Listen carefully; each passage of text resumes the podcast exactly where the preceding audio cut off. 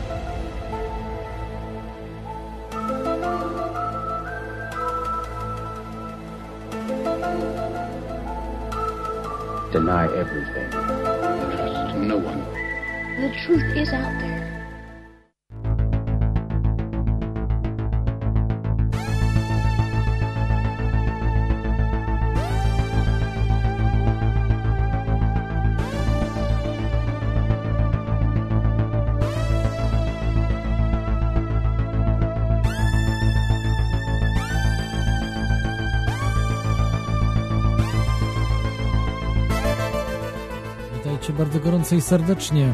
Jest audycja Teoria Chaosu. Jak co tydzień w piątek po północy audycja o spiskach i rzeczach niewyjaśnionych w dwóch radiach, e, dwóch polskich radiach internetowych e, w Radiu na Fali oraz Radiu Paranormalium. Mamy za sobą koniec wakacji, e, właściwie kilka dni temu. E, Wakacje się skończyły oficjalnie, Dzisiaj e, 6 września. Pogoda całkiem niezła, niezła, muszę przyznać. Ciągle jestem jeszcze w Polsce i niekoniecznie na wakacjach. Dużo, dużo obowiązków. Ale mnóstwo mam e, dla Was newsów, mnóstwo rzeczy się dzieje dookoła. E, Tutaj może e, na początek, na początku chciałbym powiedzieć o nowych rzeczach, które są jako prezenty dla em, sponsorów audycji, a także ludzi, słuchaczy, którzy chcieliby tymi sponsorami, e, chcieli, chcielibyście zostać sponsorami. E, może po kolei. E, Mam w tej chwili e, koszulki, które otrzymałem od e, Rafała. Tutaj pozdrawiam bardzo gorąco słuchacza Rafała. E, Dostałem ponad 20 koszulek, z których większość już rozdałem sponsorom, ale zostało mi jeszcze ostatnich 6 i to te koszulki postanowiłem przeznaczyć dla tych osób, które wpłacą co najmniej w tym miesiącu y, 20 zł lub w przyszłym, jeśli oczywiście nikt e, nie zdarzy się, że, że wpłaci taką kwotę. E, I po prostu te koszulki, y, te 6 ostatnich koszulek roześlę. Także prosiłbym osoby o pseudonimie Atlas i Mariusza G. o kontakt ze mną, gdyż nie mam waszych maili, a y, też y, dla was są koszulki. Jakbyście mogli przysłać po prostu informację e, mailem e, waszego maila, jaką, jaką chcielibyście koszulkę. Ja wam, ja wam po prostu odpiszę, e, byście wtedy sobie y, tą koszulkę wybrali rozmiar, bo są rozmiary od małego small, S, M, L, large, czyli mała, średnia i duża. Także przygotow- przygotowałem kubki e, teorii chaosu, które no, będą po dużych perturbacjach, e, myślę, że za tydzień e, już będą gotowe. Za tydzień lub 10 dni około. Model kubka jest już praktycznie gotowy. Teraz czekam na ich wytworzenie. Będzie ich dosyć sporo. I pod koniec września y, prawdopodobnie, y, jeśli się uda wszystko, pod koniec września będą już gotowe płyty teorii chaosu, które można powiedzieć y, niewiele nowych rzeczy będzie, troszkę nowych będzie, które są w strefie premium i będą też jeszcze w stre- strefie, strefie premium, ale będą rzeczy, które tylko i wyłącznie będą na płycie. Będzie tam animacja zrobiona przez krawca, taka mm, trudno nazwać animacją, bardziej taka prezentacja multimedialna, gdzie będziecie mogli się przejść po bunkrze y, teorii chaosu i tam będą też y, ciekawe niespodzianki. I tą płytę y, otrzymacie, jeśli wpłacicie 40 zł na teorię chaosu jako gratis oczywiście, a kubek 60 zł. Oczywiście wszystko w cenie wliczone jest jeżeli zasponsoricie tą kwotę, nie, nie ponosicie żadnych jakichś tam kosztów przesyłki, to wiele ja po prostu Wam przesyłam to do Was.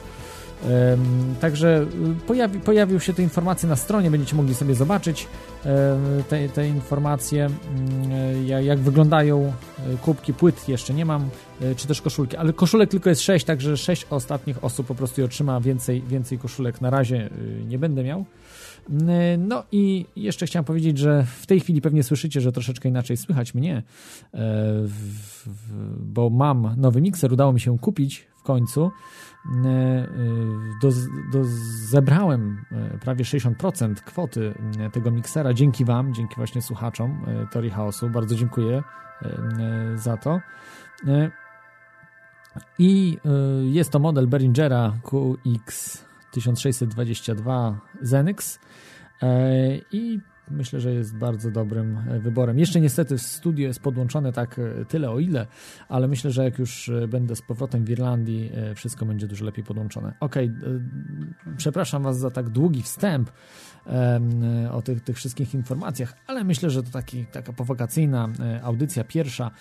Miał być dzisiaj gość, ale niestety nie udało się, za, za co przepraszam.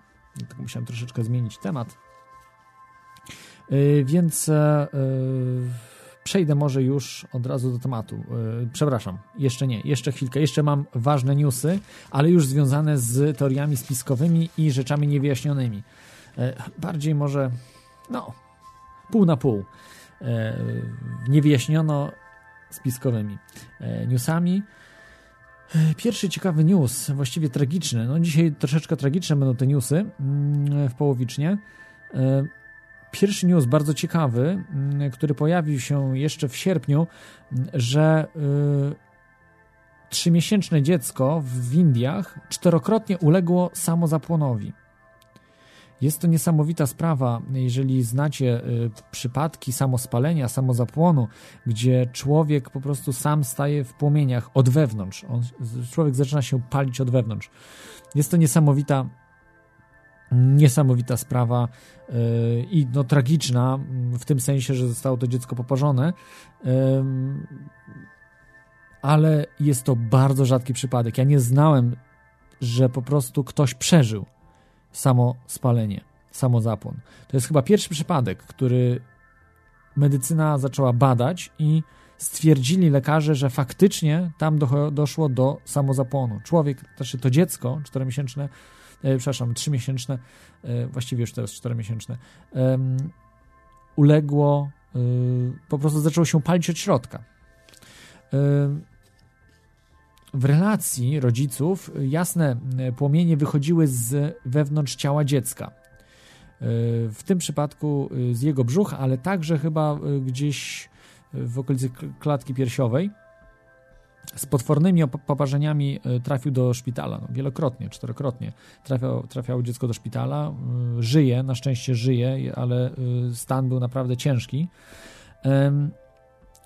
To ciekawe, że podobny przypadek samozapłonu właśnie mojego dziecka wydarzył się w 1998 roku w Polsce, który jednak zakończył się bardzo tragicznie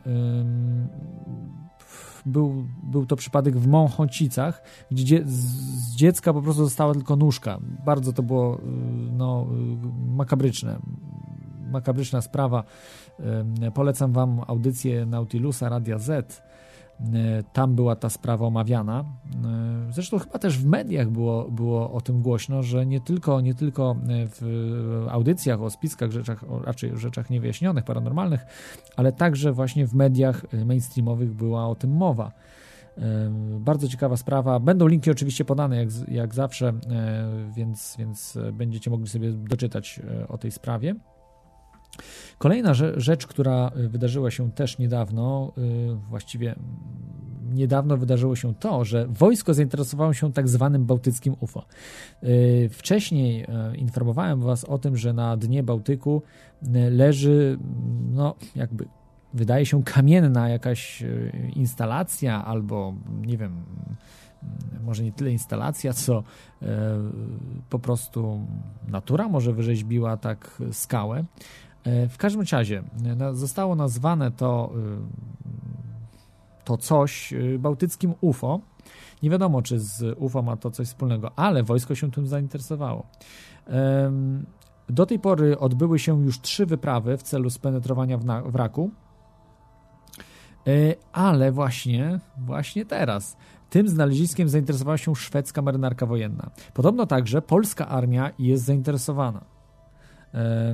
To jest zadziwiające. No co, jeżeli to jest zwykła skała, po co się e, interesuje tym armia? Być może faktycznie e, jest coś na rzeczy, że może to być w wersji pierwszej, e, czyli ten, tym obiektem na dnie Bałtyku może być właśnie wrak UFO, który jest pozaziemskiego pochodzenia. I być może jest on właśnie wykonany z jakiegoś wytrzymałego stopu metalu raczej mało prawdopodobne z tego, co mówili badacze, którzy oglądali to za pomocą kamer, że raczej nie wygląda to na metal, ale no, nie badali tego dokładnie, mm, tego, tego, y, tego czegoś. Może być także to w wersji kolejnej stara budowla historyczna mm, dawnych cywilizacji ludzkich lub jakaś forma, mm, no, czyli, czyli właśnie jakaś budowla megalityczna e, ciekawa sprawa, ale no, na dnie Bałtyku to musiało być to, wyliczali, że kilkanaście tysięcy lat temu musiało to powstać.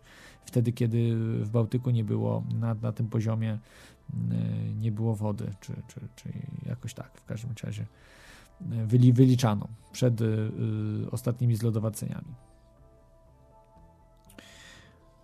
Kolejną wersją może być to naturalna formacja skalna. Y, Możliwe, możliwe oczywiście. Zawsze e, wystarczy e, pojechać sobie e, za Galway.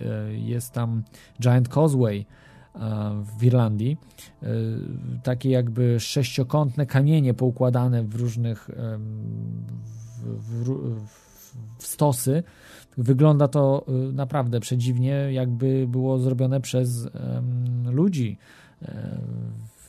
dlatego też jest właśnie Giant Causeway, że, że to giganci po prostu budowali coś takiego. E, nie, nie wiem, nie będę dorabiał, dorabiał, dorabiał legendy, w każdym razie Giant Causeway nazywa się e, ta naturalnie, e, naturalnie wyżłobione kamienie. Niesamowicie to wygląda, polecam zobaczyć właśnie na żywo albo po prostu w internecie. E, więc jest to jak najbardziej możliwe, że, że coś takiego jak to bałtyckie UFO było zrobione po prostu przez samą naturę. Ale jeszcze jest ostatnia wersja czwarta, że mogły być to bunkry niemieckie lub jakieś alianckie z czasów I lub II wojny światowej e, lub jakaś baza ubotów na przykład niemieckich. No kto wie. Także nie wiem, e, nie wiem czym to jest bałtyckie UFO, ale wojsko się interesuje, także najbardziej prawdopodobne jednak jest, że może być to po prostu wrak UFO albo y, bunkry właśnie po niemieckie, alianckie, gdzie, gdzie też właśnie wojsko tam chce szukać być może jakichś ciekawych rozwiązań technologicznych, kto wie. E, kolejną, e, kolejnym newsem, e, który chciałbym przedstawić, to jest to, że został kolejny raz, a właściwie po raz pierwszy już potwierdzona, potwierdzone istnienie pierwiastka 115. Naukowcy przeprowadzili eksperymenty w tym roku w wielu miejscach. W Niemczech, w Rosji, w Stanach Zjednoczonych i, i stwierdzili, że faktycznie ten pierwiastek istnieje i, i no, oczywiście jest nietrwały, ale, ale istnieje.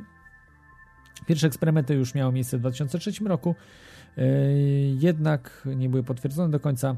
Pierwiastek nazwany też jest AK Bismutem, bo e, jego wersja oficjalna to jest Unu, e, Unun Pentium. Bardzo trudna nazwa, ale mm, planowana jest właśnie w tej chwili, trwają, trwają debaty nad, nad nazwaniem tego pierwiastka. Dlaczego przytaczam e, to, tego newsa naukowego, jakby się e, zdało? Ze względu na to, że mm, w latach 80., 90. niejaki Bob Lazar twierdził, iż właśnie pierwiastek 115 jest używany w napędach latających talerzy.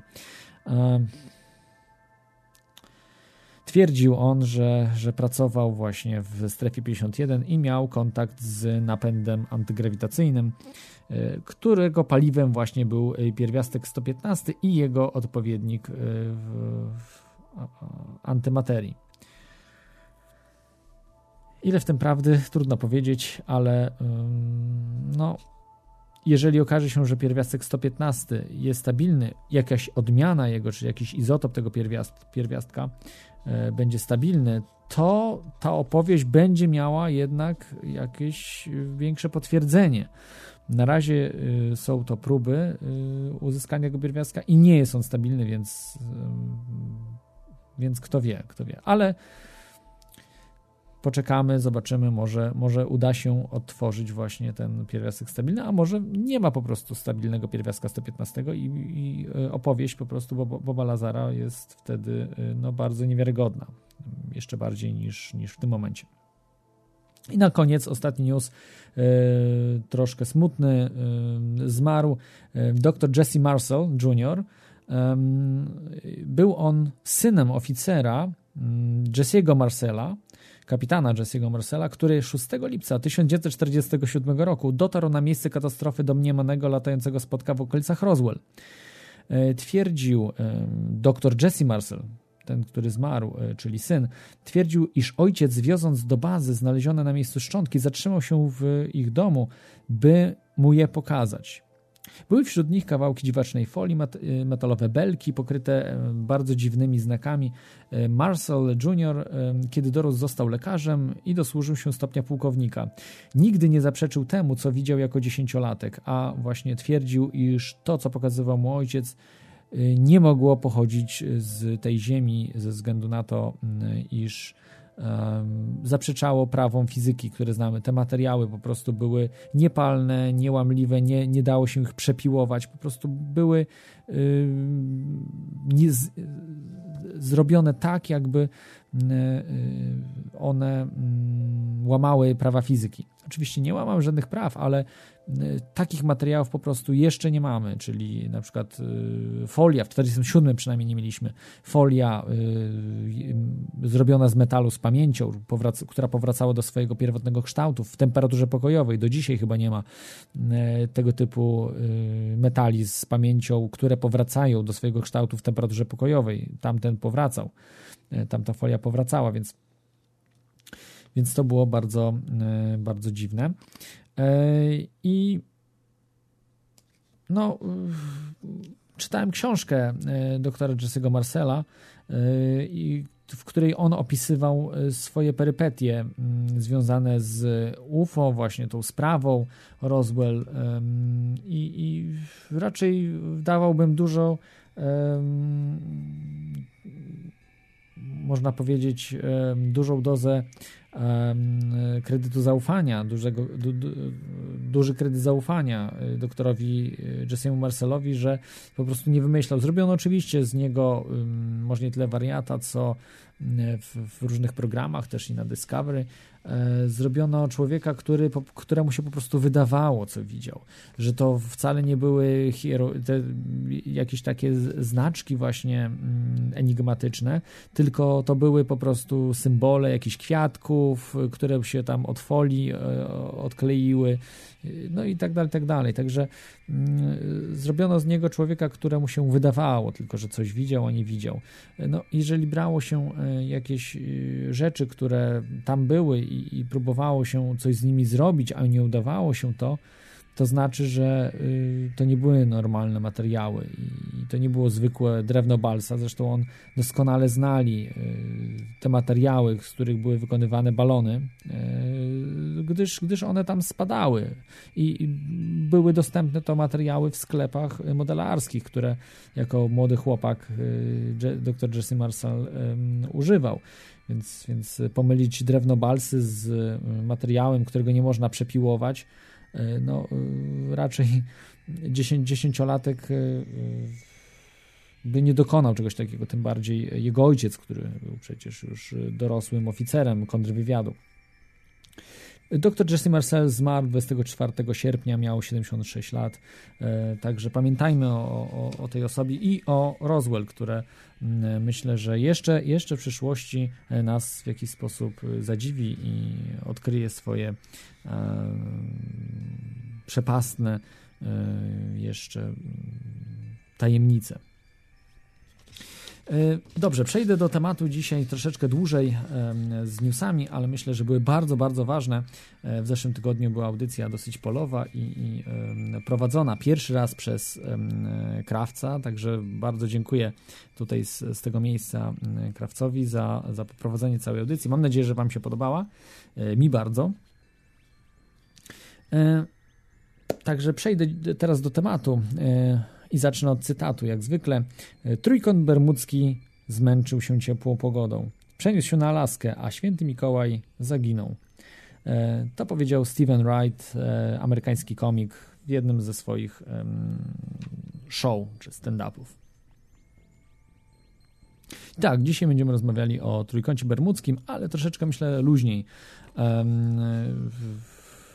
może ktoś z Was był E, w Trójkącie Bermudzkim przepływał albo przelatywał przez Trójkąt Bermudzki. Raczej przelatywał to bardzo często się zdarza, ale mm, zawsze krążyło takie, te, takie niepisane um, niepisana, czy właściwie legenda, że y, właśnie przez Trójkąt Bermudzki nieczęsto właśnie y, samoloty unikają y, przelatywania przez Trójkąt Bermudzki.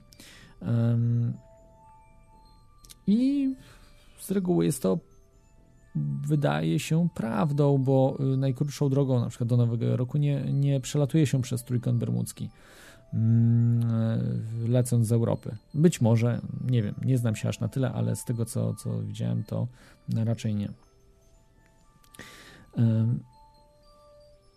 Także dzisiejszym tematem jest y, Trójkąt Bermudzki. Czym jest y, Trójkąt Bermudzki?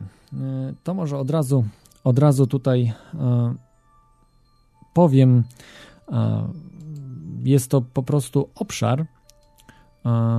Tutaj mam w drugim komputerze, nie zdążyłem tego wydrukować na mapce, od Florydy praktycznie do niemalże do Kuby zahaczając oczywiście przez, przez Bahama, tutaj do, aż do Porto do mm, bo y, Porto Rico jeszcze jest y, tutaj na mapie, miałem właśnie y, zahaczając lekko o Dominikanę, Haiti, kończąc na Puerto Rico, San Juan chyba takie miasto. Mm, jest y, oczywiście wszystkie Bahama i y, Bermud, y, kończąc właśnie na mm, Bermudzie. To mm, tworzy po prostu trójkąt, który no, umownie został, został stworzony. Można powiedzieć, chyba po raz pierwszy tego terminu użyto w 1964 roku e, w czasopiśmie Argosy gdzie zostało to właśnie użyte po raz pierwszy jako, jako opis tego obszaru, w którym giną bardzo często e, statki i samoloty.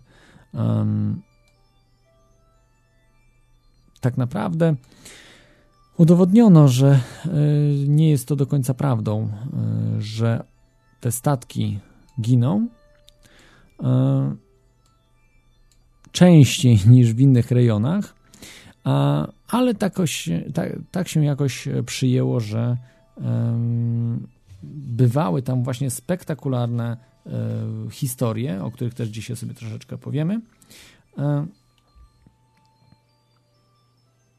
a tak, także e, w tamtym rejonie bardzo dużo statków pływa po prostu i, i do dzisiaj także dużo nawet jachtów przepływa przez tamten rejon i nie jest, nie ma aż tak dużo wypadków e, jak kiedyś. Oczywiście no, technika poszła do przodu, mamy GPS-y, mamy e, elektronikę, systemy naprowadzania, radiolokacji, e, które praktycznie każdy statek, nawet mały jacht ma i to bardzo ułatwia prowadzenie. Oczywiście także oprócz żagli Dzisiaj raczej królują silniki, więc żagle zupełnie wyjątkowo to raczej dla sportu e, ludzie korzystają e, z żagli, natomiast nawet małe jachty są zaopatrywane oczywiście też w silnik, którym można sobie dopłynąć w razie, w razie pewnych problemów.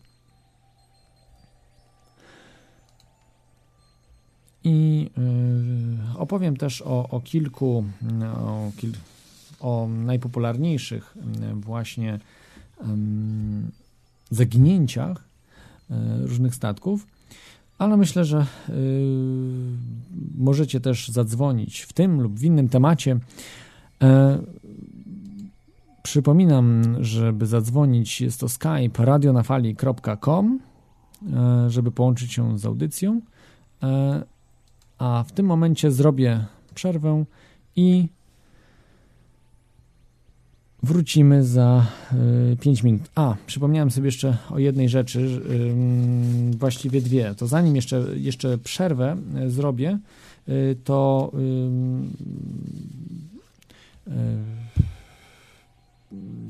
zapomniałem też tutaj powiedzieć, że e, te kubki i płyty były dla osób, które brały udział w konkursie, dla pięciu osób. E, będzie informacja dokładna.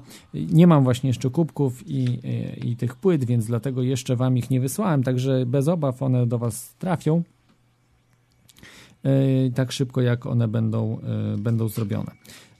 I druga sprawa, tutaj ma, dostałem informację od Iveliosa, czyli e, kapitana Radia Paranormalium, e, że mm, w Grodzisku Mazowieckim e, właśnie w ostatni piątek, 30 sierpnia, od słuchacza Radia Paranormalium Daniela otrzymaliśmy relację z obserwacji poprzedniej nocy około godziny 23.54 grupy trzech świateł, które przemieszczały się nad miastem w formacji trójkąta.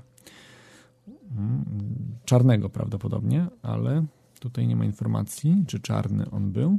Jak wynika z opisu dostarczonego przez świadka, obiekty poruszały się po niebie z ogromną prędkością, szacowaną na 500 km na godzinę, po czym nagle stanęły, wzbiły się w górę i odleciały. Jak twierdzi e, nasz słuchacz, rozpłynęły się, rozpłynęły się. Z relacji dowiedzieliśmy się również, iż Daniel próbował zarejestrować przelot obiektów, filmując je telefonem komórkowym. Niestety w pewnym momencie urządzenie zaczęło szwankować, aż w końcu przestało działać i nie, się, nie nadaje się do użytku. E, I tutaj jest właśnie apel e, Radia Paranormalium, do którego się przyłączam, że jeśli właśnie mieszkacie w Grodzisku Mazowieckim lub miejscowości ościennej, i dokonaliście podobnej e, obserwacji, proszę poinformujcie mm, Radio Paranormalium, czyli e, radiomałpa.paranormalium.pl e, lub przez gadu gadu, gadu, gadu 360 88 002. I tutaj jest dopisek, że zapewniamy pełną anonimowość, czyli Radio Paranormalium zapewnia pełną anonimowość, jeśli e, oczywiście mm, chcecie. Mamy pierwszy telefon. E, dzwoni e, Arek. Tutaj widzę, że coś jest. O, teraz się słyszymy. Witaj, Arku. Cześć, witaj tak tradycyjnie powiem, muszę wyciszyć radio, żeby Ciebie usłyszeć najpierw. Cześć, witaj. Witaj. Jak się słyszymy? Ja słyszę bardzo dobrze. No ja Ciebie również. O, no, tak... to się cieszę. Dzwonię do Ciebie, bo się długo nie słyszeliśmy, a poza tym fajny temat masz. Te, ten trójkąt bermudzki. W ogóle muszę Ci powiedzieć, że bardzo mi się podobają te Twoje wakacyjne tematy, taki sezon ogórkowy, ale mimo wszystko potrafisz z sezonu ogórkowego zrobić jakieś fajne tematy, co, co się szanuje. E, słuchaj, zacząłeś mówić o tym, o tym trójkącie bermudzkim i muszę tam parę groszy od siebie dorzucić, bo wspomniałeś o, o obszarze, który ten trójkąt zajmuje i faktycznie jest ten, tak jak mówisz, e, ta linia pomiędzy e, Puerto Rico i Florydą to tak leci praktycznie równolegle do Kuby, troszeczkę jakby tak na to spojrzeć na mapie, ale no jest ale. Bo tych wersji trójkąta bermudzkiego jest kilka, nie wiem czy o tym wiedziałeś. Słyszałem o tym, ale właśnie nie znalazłem informacji. Zazwyczaj on jest malowany tak samo, czy, czy bardzo zbliż, zbliżenie do siebie. Słuchaj, A... ja Ci mogę podesłać za chwilkę teraz na Skype'ie yy, mapę, jaką znalazłem mm -hmm. w mhm. internecie. Yy, możesz to zobaczyć i praktycznie yy, według hmm. niektórych tych zarysów to cała Zatoka Meksykańska jest właściwie zajęta przez trójkąt, no i trójkąta to tak za bardzo nie przypomina. Mm, no i jeżeli brać pod uwagę mm, właśnie taki zarys, no to muszę powiedzieć, że byłem tak w tym trójkącie bermudzkim, no i jakoś nie, nie zaginąłem. Ale byłeś e, samolotem, statkiem, jachtem? Mm, słuchaj, ja do Miami doleciałem samolotem. Mhm. Także, także z, w Miami nic mnie nie wciągnęło. Leciałem sobie nad Miami. Tak właśnie, tak jakby, jak patrząc na tą mapkę, to tak na wschód od Miami dolatywałem stamtąd mniej więcej. No także żyję i mam się dobrze. Mm, Później, no tam jakiś czas tam byłem, powiedzmy, w tym, e, w tym obrębie dwóch tych trójkątów, e, które tu mamy zaznaczone czarnym i czerwonym konturem. No i powiem Ci, że nie, że nic mnie jakoś tam nie porwało, ale, ale jak widać już są jakieś rozbieżności z tym trójkątem. Dziwne, dziwne, dziwne to terytorium, no ale To, to jest też dziwne właśnie, że po raz pierwszy w 1964 roku, gdzie mm, e, po prostu no, wydaje mi się, że została ta teoria troszeczkę podciągnięta e, właśnie, że, że jest to trójkąt, bo po prostu statki ginęły w różnych miejscach. Tak jak będę mówił o Mary, Mary Celeste, która zginęła w innym rejonie trochę, można powiedzieć poza mm, trójkątem Mhm. bermudzkim. A Właściwie nie zaginęła, a znalazła się. E, Więc, tak. e, załoga zaginęła. więc, e, więc, więc zostało to dopiero użyte w latach 60., prawda? A wcześniej Mhm. nie, nie był znany tylko rejon, prawda? Że tam zdarzają się te różne dziwne anomalie, ale ym, tak, tak naprawdę te anomalie zdarzają się w różnych miejscach, aczkolwiek tam ym, jest, jest to uznawane, prawda? Od lat 60., że jest, jest to najczęstsza, y, no, najbardziej ym, anomalny rejon na, na Ziemi, chociaż do końca nie, nie jest to prawdą. Ale faktycznie, no, ten trójkąt można różnie, różnie malować, zależy jak Mhm. sobie ktoś y, to y, ustawi, ale z reguły chyba w większości jednak y, przyjmuje się ten tak, tak zwany, który tutaj na grafice jest żółtym, prawda? Tak, tak, właśnie. To Trójkątem. jest ten najsłynniejszy trójkąt. Tak, bo tutaj widzę też figury są y, wręcz wie, wieloboki. Aha, No tak, tak. Sześciokąty nawet chyba, czy siedmiokąty. E, więc... e, e, No siedmiu, siedmiokąty. No wiesz, w ogóle to jest bardzo wdzięczny temat, takie tajemnicze miejsce, gdzie, gdzie zdarzają się jakieś zniknięcia, zaginięcia, czy też pojawienia. A, a widziałeś jakąś anomalię, jak leciałeś? Anomalie? Mm, Nie no, wiesz, anomalią było Dziwne to, że... światła? E, Powiem Ci tak, że e, jak już wylądowałem i, i autobusem so, sobie zmierzałem na miejsce docelowe, to płynąłem tak, płynąłem, Płyn, jak, jakbym płynął, bo jechałem i na lewo miałem, e, wiesz, od zatokę, przepraszam, na prawo miałem zatokę, na lewo ocean tak, tak jakoś sobie jechałem tam na, na, na, na drodze, no i było już ciemno i co jakiś czas patrzę, jakieś światło się dziwne pojawia. Wiesz, no byłem troszeczkę zdziwiony, ale tak się temu przyjrzałem, co się okazało, to po prostu burze tropikalne gdzieś tam się waliły e, na wodzie, a wiesz, nade mną był spokój, dlatego tak na początku byłem zdziwiony, bo mówię, co mi tak mruga, przecież drogi nie ma z boku i nikt mi światłami nie może tam świecić, ale mówię, coś tu nie gra. I tak po jakimś czasie zorientowałem się, że to są burze, które gdzieś tam nad, nad e, zatoką e, sobie szalały. Także nie, no świateł nie widziałem, a jedyną taką anomalią, kiedy jeszcze byłem w samolocie, to była strasznie droga woda mineralna, tak? E, I to chyba była jedyna anomalia, która mi się tam przytrafiła. E, A tak to nie, no spokojna sprawa. Natomiast mm, tak zacząłem o tych miejscach, e, bardzo fajnym miejscem, takim ciekawym, interesującym i na pewno bardzo tajemniczym jest słynna wisząca skała, o której na pewno ty i słuchacze też słyszeliście, no ale to wiadomo, to już nie, nie Stany, Tak, tylko ale to Australia. tru, trudno to chyba wiązać z, z trójkątem e, bermudzkim, aczkolwiek wiem, że e, wiele razy się to łączy, że, że podobne zjawiska zachodzą, ale nie jest to chyba do końca prawda, e, że podobne Też mi się tak zjawiska. wydaje. Też mi się bo tak wydaje. tam zupełnie było coś innego i coś naprawdę niezwykłego się wydarzyło. Natomiast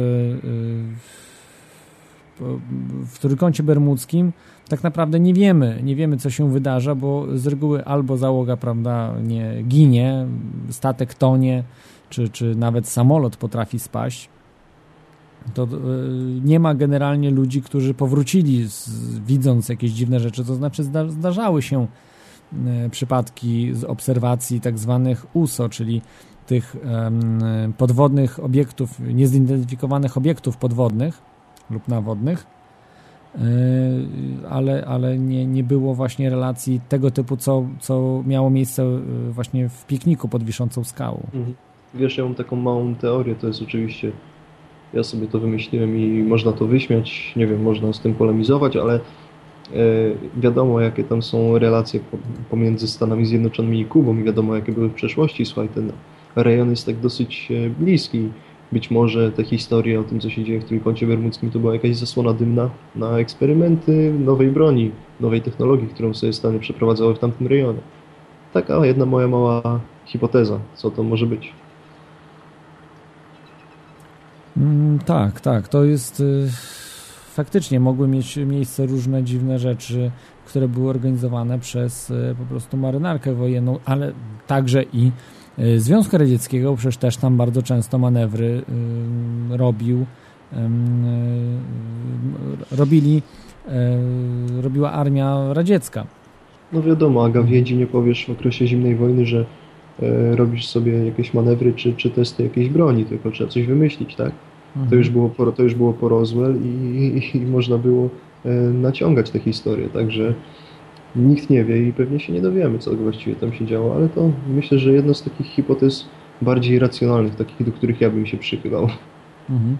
Także to, to była jeszcze mm, e, taka e, sp- sprawa z tym, że e, to można mm, te późniejsze, prawda, różne katastrofy czy dziwne zjawiska zwalać, prawda, na, na Amerykanów czy, czy Rosjan, ale wcześniej, w XIX, a nawet wcześniej wieku, no y, troszeczkę trudniej. I wtedy mm, ale z drugiej strony wtedy faktycznie było więcej wypadków, bo y, no, technologii nie było takiej, nie było GPS-ów, prawda, nie było tej radiolokacji i tak dalej, tak dalej, więc ludziom, y, marynarze musieli sobie radzić sami, prawda, wykorzystując czy to kompas, czy też mapy, oczywiście gwiazdy, czy no, no wtedy wiadomo, busole były tam Mhm. bardzo rozbudowane rzeczy.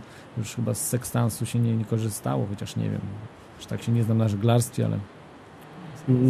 No ja właśnie teraz, Mhm. teraz tak wiesz, troszeczkę niegrzecznie z butami chciałbym wejść do twojej audycji i ja chciałem ci zadać pytanie, tak a propos Trójkąta Bermudzkiego, bo wiem, że ty zawsze się przygotowujesz do audycji e, dosyć porządnie. E, No czy do tej, gdzieś- do tej wyjątkowo nie, bo to jest zastępcza audycja, ale, ale postaram się.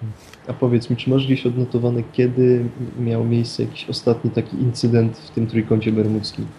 No właśnie, to jest dziwne, ale e, z, e, z tego, co ja odnotowałem, e, ale sprawdziłem do, do, dosyć bardzo pobieżnie, to były w latach 80. ostatnie za, zapisane. Mhm. Ale, No to- ale być może też znalazłem, że, że gdzieś tam, ale, ale niepotwierdzone, prawda? Były z, z lat e, późniejszych, a tak to, to ostatnie z lat 80. Bardzo, bardzo dziwne to było. Ale myślę, Mhm. że na pewno jakieś wypadki były później też, więc e, nie sądzę, żeby to. e, A ty znasz Arku może?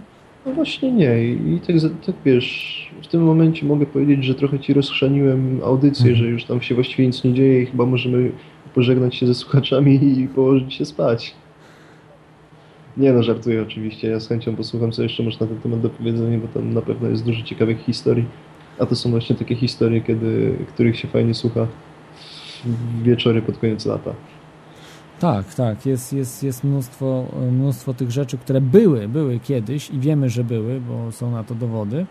Natomiast y, no, w tej chwili jest tam cisza faktycznie, bo jeżeli by się coś działo, to by było na, no wszędzie by o tym trąbiono.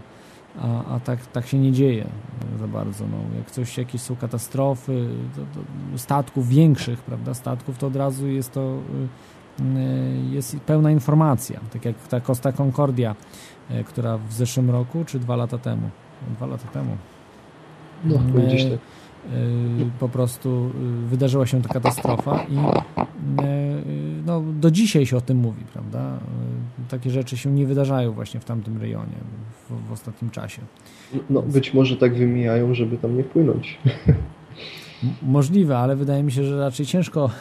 y, Nie no, to jest, to jest cały kawał, to jest du, du, duży rejon, który... Tak, duży obszar, więc tam mnóstwo, tak. mnóstwo statków y, przepływa codziennie. Nie wiem, czy nie tysiące nawet, y, k- które przepływają sobie właśnie przez ten rejon. Przecież y, większość statków do Kuby, które płyną z Europy, czy, czy też, no chyba, że jakoś, nie wiem, inaczej omijają y, ten teren, czy też właśnie no, do, do rejonów turystycznych, prawda, na Karaibach, właśnie przepływają przez Trójkąt Bermudzki. I jakoś bez problemu, bez problemu dopływają i nic się nie dzieje kompletnie. No dobra, to w takim razie to tyle ode mnie. Dobrze, Będę, dziękuję. Będę zwalniał linię. Dzięki, dzięki Arku za ten telefon. Do usłyszenia, trzymaj się. Na razie, cześć. Także y, to był Arek. Ym, Paterek z ym, audycji, z para, y, audycji Pararadio y, w radiu y, Paranormalium, ale także i Radiu Grudziądz, y, internetowym Radiu Grudziądz, także polecam jego audycję, bardzo, bardzo ciekawe audycje prowadzi. Ja w tym momencie e, może jeszcze ostatni telefon odbiorę i e, zrobimy przerwę i po przerwie e, wracamy do tematu. Halo, witaj. Z nami jest Leszek. Witaj Leszku. Leszek, tak, cześć. Wiesz co, tak w sumie dzisiaj się złożyło akurat, że słucham twojego radia, bo, bo akurat mam czas i tak jakoś super trafiłem w ogóle, że temat, który mnie niesamowicie w ogóle e, ciekawi. I, Mhm. i, i, I po prostu nie wiem, nie wiem, czy wspominałeś, bo mm, na chwilę musiałem odejść od komputera, e, poszukać kilku tutaj takich książek, bo w sumie interesuję się tu już od, y, interesuję się tym już od jakiegoś czasu i jeśli mogę w ogóle polecić, to, to wiem, że Lucjan Znicz, jest książka Lucjana Znicza. E, Tak, oczywiście. Gość, właśnie, Goście z kosmosu, Katastrofa Tunguska, Trójkąt Bermudzki. Mamy przed ślady. sobą właśnie. Właśnie, właśnie tak, u mnie też, u mnie też leży na, na tym. Jest niesamowicie napisana. Fakt faktem jest stara, więc y, są jeszcze te naleciałości takie, mm, wiesz, dużo, dużo mówią o, o, o tam o, o, rosyjskich, no wówczas o, o radzieckich y, tych, tych poszukiwaczach tego, tego, tego zjawiska, a, a mało ze świata tam jest napisane. Nie? Tam coś wspominają o, o, o Amerykanach, o Anglikach, ale, ale ogólnie jest tego mało. Natomiast y, wiem, że są jeszcze, mam, mam tu właśnie, bo mam trzy książki. Y, jest jeszcze y, książka Charlesa Berlica, Trójkąt Bermudzki. Tak, tak. Y, I- oczywiście i Janusza. Tak, i Janusza Skarżyńskiego, Widma Morskie. O tej nie znam, muszę powiedzieć. No i może tam akurat o, o Trójkącie Bermudzkim, tam jest, y, no, też jest napisane, owszem, nie jest to tak obszernie, bo, bo, bo wiadomo, że na przykład Charles, Charles Berlis poświęcił całą książkę, może nie dużo, bo tam jest 100, 100 ileś stron, ale ogólnie o widmach morskich, więc jeśli kogoś interesuje temat, jest napisana przez polskiego, przez polskiego autora, jest naprawdę też bardzo fajnie, y, jest bardzo fajnie napisana. Natomiast w ogóle jeśli chodzi o Trójkąt Bermudzki, ja pamiętam, że, że jak czytałem jakiś czas temu y, właśnie Lucjana Znicza, to tam pamiętam w, ogóle utkwiło mi w pamięci taki e, jeden taki, taki przypadek, jak bodajże jakiś samolot leciał chyba do Miami, miał wylądować. Gdzieś tam, w, ogólnie miał wylądować e, w Stanach Zjednoczonych. I w zasadzie ludzie już go widzieli, już go, mieli go na radarze i, i ponoć nawet był wid- widziany przez, e, normalnie przez ludzi. I w pewnym momencie s- wleciał do, do chmury. No i oczywiście samolot zaginął, z radarów zniknął, w ogóle nic nie, nie, nie wiadomo było, co się dzieje, prawda? Mm, No i, no, i oczywiście zamiesz, znaczy zamieszki. mm, Tam jakieś, prawda, już, już zaczęli wszystko przygotowywać, żeby do, do, do, do poszukiwania tego samolotu. No i się okazało, że ten samolot nagle po 10 minutach bodajże znowu jest na radarach. I zaczyna lądować, nie? No i się okazuje, że, że oczywiście tam e, pasażerów odprawili i tak dalej, no i już na tej odprawie mm, załogi okazuje się, że ani pilot, ani kapitan, ani mm, załoga w ogóle tego nic nie wiedziała o tym, że ich 10 minut nie było. Dopiero jak sprawdzili zegarki, te naziemne, to co mieli ludzie na ziemi, z tymi właśnie zegarkami, co mieli ludzie na mm, tam samolocie, okazało się, że, że różnica czasu jest 10 minut. Hmm. Jest to, no, no nie wiem, czy to można po prostu jakoś w jakiś sposób tłumaczyć, prawda? Jakieś, nie wiem, zagięcie czasowe, nie wiem, nie mam, nie mam pojęcia, ale sam fakt, że, że, że są takie przypadki, prawda? To, już, to jest coś i są one, są one jakoś udokumentowane. To nie to, że to jest gdzieś z powietrza wzięte, prawda? Mhm. Tak, to jest, to jest, to są ciekawe właśnie takie historie, być może właśnie powiązane z tymi e, niezidentyfikowanymi e, obiektami podwodnymi, które być może właśnie porywają całe statki na przykład. Zresztą No. to, to było przedstawione kiedyś w filmie e, Otchłań, e, w, w, chyba film był z lat 80. i przedstawiał właśnie tego typu wydarzenia, gdzie, gdzie były mm, jakieś e, no, istoty pozaziemskie, które, które eksplorowały właśnie nie tutaj powierzchnię zi- Ziemi, a bardziej głębiny e, oceanów i tam wchodziły w interakcję, prawda, z, e, zało- załogami różnych statków Mhm. i tw- tworzyły wręcz cywilizacje e, podwodne, bo mm, zakładały kolonie, tak jakby. Aha, Mm, no coś, coś, coś mi, coś mi film, sama nazwa filmu coś mi mówi, ale, ale nie jestem w stanie go sobie Mhm. w chwili obecnej przypomnieć. No dla mnie ogólnie sam, sam trójkąt bermudzki, to, to pamiętam już od małego, to, to była jakaś taka właśnie ciekawa zagadka, to, bo no, bez wątpienia tam coś się dzieje. I tutaj przede mną słuchacz Arek, tak? Bodajże, tak? Arek Tak. Paterek to. Tak. No, e, on mówi właśnie, czy, czy, czy coś było, e, czy to coś teraz się działo ostatnimi czasy. No mi się wydaje, że w ogóle większość książek, które są napisane o, o, o trójkącie bermudzkim, to, to jeśli zauważymy, no to, to są lata 80., koniec lat 80., to jest. To są w sumie takie najnowsze książki, bo, bo przynajmniej ja nie słyszałem nic, żeby były mm, mm, nowsze książki gdzieś z nie wiem, połowy lat 90., koniec lat 90., prawda? Nie słyszałem w ogóle o takich książkach, żeby, żeby, żeby takie książki w ogóle powstały. Więc może nie wiem, albo się przestali interesować, albo po prostu nie wiem, technika po prostu tak idzie do, do, do przodu, że, że, że już mają inne, inne w ogóle rzeczy na głowie. Może to była Mhm. jakaś moda. Nie wiadomo, ale, ale wiem, że na pewno coś się dzieje, no bo no, no, jest za dużo po prostu na to i, i dokumentów, i dowodów, prawda? No przecież tyle książek nie powstałoby, y, y, jeśli tam by się nic nie działo, bo to tutaj nie mówimy tylko o polskich książkach, tak? Ale jest jeszcze przecież francuski y, pisarz, bodajże Jacques Vallée. Niestety jego książek akurat nie mogę nigdzie w ogóle dorwać, y, jeśli chodzi o język polski. Chyba w Wszędzie, Polsce gdzie, gdzie... wydało, wydał jedną, ale nie jestem pewny. Wiem, że wiem, że po angielsku, po angielsku bez problemu można No dostać. właśnie, po angielsku, po angielsku można bez problemu, po, po, po francusku chyba też jest, ale, ale po polsku, po polsku jest y, chyba nie do, nie do dostania. Chyba, że już naprawdę ktoś gdzieś trafi na, na, na, na, na tą książkę gdzieś w, antykwa, w antykwariacie czy gdzieś, no to, no to fajnie, no to, to ma ten, ale no tak jak ja mówię, no teraz książek się na, ty, na ten temat nie pojawia. No nie wiem, nie wiem dlaczego. Nie wiem dlaczego, po prostu była jakaś taka chwilowa nie wiem, nie wiem, nie mam, nie mam pojęcia, jakaś moda czy coś i teraz jakoś ucichło. I rzeczywiście, no, no jak się tak człowiek by przypatrzał, no to, to w chwili obecnej jest coraz mniej takich, takich informacji, jeśli w ogóle są jakieś informacje na temat trójkąta, prawda? Mhm. E, No tak, no mniej wypadków też się zdarza e, w tym momencie, bo, bo mówię, no technika poszła do przodu, prawda? Nawet od tych lat 60., Dokładnie.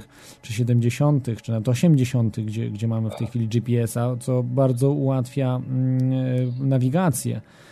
Bo bez, Tak bez. GPS-a, czy nawet te mm, radiowe namierzanie, to działa tylko na og, o, ograniczony zasięg. Tak, tak. Natomiast z GPS-em można dopłynąć wszędzie, bo, bo nie trzeba się znać nawet, prawda, na pozycjonowaniu przez Dokładnie. gwiazdy czy, czy słońce. i tak Dokładnie. dalej. Poza tym, tak jak, tak jak kiedyś jeszcze, no, no, znaczy, no kiedyś, no nie, nie, tak, nie tak dawno, no, bo to były lata, lata 80., jeszcze nawet początek lat 90., to też chyba bodajże, teraz właśnie nie wiem, czy to było, czy ja to, o tym czytałem właśnie u, u Znicza, czy u tych pozostałych, ale wiem, że po prostu niedoświadczeni, znaczy niedoświadczeni, no to mogło być niedoświadczenie, to mogło być zapominalstwo, prawda, y, że są takie rejony mm, na Ziemi, gdzie właśnie trzeba brać jakieś poprawki na, na wskazania mm, tego, o Boże, mm, brakuje mi kompasa. O, przepraszam. Na wskazania kompasu. Podobno są jakieś miejsca na Ziemi, gdzie te, gdzie te wskazówki są po prostu jakieś tam odchylenia mają, nie? No i po prostu jest takie też wyjaśnienie, że, że, że nie brali na to poprawek, gdzieś tam się zagubili, prawda? A jak już wpłyną w prądy jakieś tam morskie, to statki po prostu się gubią, nie ma z nimi żadnego połączenia i, i, i tyle. A teraz tak jak mówisz, no jest GPS, jest to wszystko, więc, więc może też być mniej właśnie z tego powodu mhm. tych zaginięć. Tro, trochę tak dziwnie, bo kiedyś właśnie to był bardzo znany y, temat. Ja w ogóle zaczynałem y, od jeszcze w latach 80., koniec 80., początek 90., y, właśnie mm, od, od książki Lucjana Znicza, właśnie tą, którą, którą trzymał, trzymam o katastrofie tunguskiej właśnie i tu był bardzo rozbudowana część tej książki o Trójkącie Bermudzkim. E, I, I, no tam bardzo było to ciekawie przedstawione o tych wszystkich historiach, y, bardzo tajemnicze, nawet mnóstwo, pamiętam, i kreskówek, i filmów powstawało na ten temat, nawet w Polski był film, y, chyba też nazywał się Trójkąt Bermudzki, y, gdzie, gdzie Coś... zupełnie niepowiązany z Trójkątem Bermudzkim, ale to było tak znane w latach 80., że nawet nazwano -huh. polski film na cześć Trójkąta Bermudzkiego, który tam kryminalny, po prostu zwykły kryminalny film, ale, -huh. ale było to po prostu bardzo modne, a dzisiaj nie wydarza tam się wiele, y, praktycznie nie mogłem się doszukać jakichś takich spektakularnych rzeczy.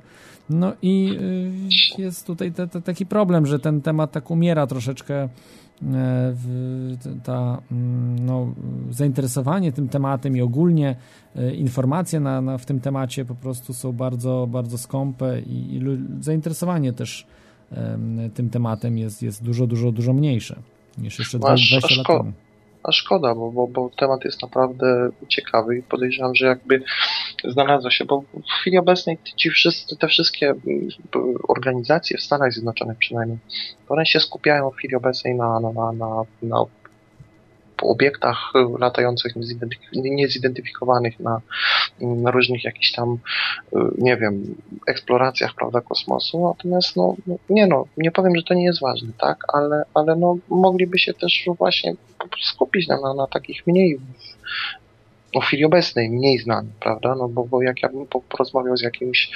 18-17-latkiem, który po prostu zaczyna na przykład swoją y, przygodę z takimi zjawiskami, z takimi tematami, no to raczej wątpię, czy, czy, czy byłby mi w stanie powiedzieć chociaż, nie wiem, o, o, o jednym jakimś takim zdarzeniu w Trójkącie Bermudzkim. Bo Trójkąt Bermudzki gdzieś pewnie mu się obijał uszy, ale jakiś, żeby mi powiedział, że, że nie wiem, chociażby o, o, o tym locie 19, prawda? w 45 też jest właśnie szeroko opisane Znicza. Bo to jest chyba najbardziej znany z trójkąta bermudzkiego. Mhm. A, no, nie, nie, nie, nie potrafią w chwili obecnej jakoś tak znaleźć takiego tematu z tym, z tym trójkątem. No szkoda. Szkoda by było, żeby temat gdzieś, prawda, zginął. Mhm. Y, no, może będzie jakaś spektakularna, może od, odpukam w tej chwili, ale... Yy, nie, nie życzymy, nie życzymy tego nikomu, prawda? I ale... wtedy ten temat powróci, tak? Ale, ale dopóki nie będzie właśnie yy, jakich, jakichś konkretnych rzeczy yy, z tego rejonu, to mm, no po prostu nic się nie dzieje, prawda? Jak się nic nie dzieje, to nie ma informacji, ludzie są niezainteresowani tym. Dokładnie. Dobra, Klot, mhm. słuchaj, ja się przerzucam na nasłuch. Dzięki bardzo. W ogóle fajna, fajna audycja, fajnie, że, że, że o tym pomyślałeś. Wiem, że awaryjna audycja, ale naprawdę miło się, miło się będzie słuchać. Dzięki. Dzięki Dziękuję za telefon. Dzięki. Dzięki. Um,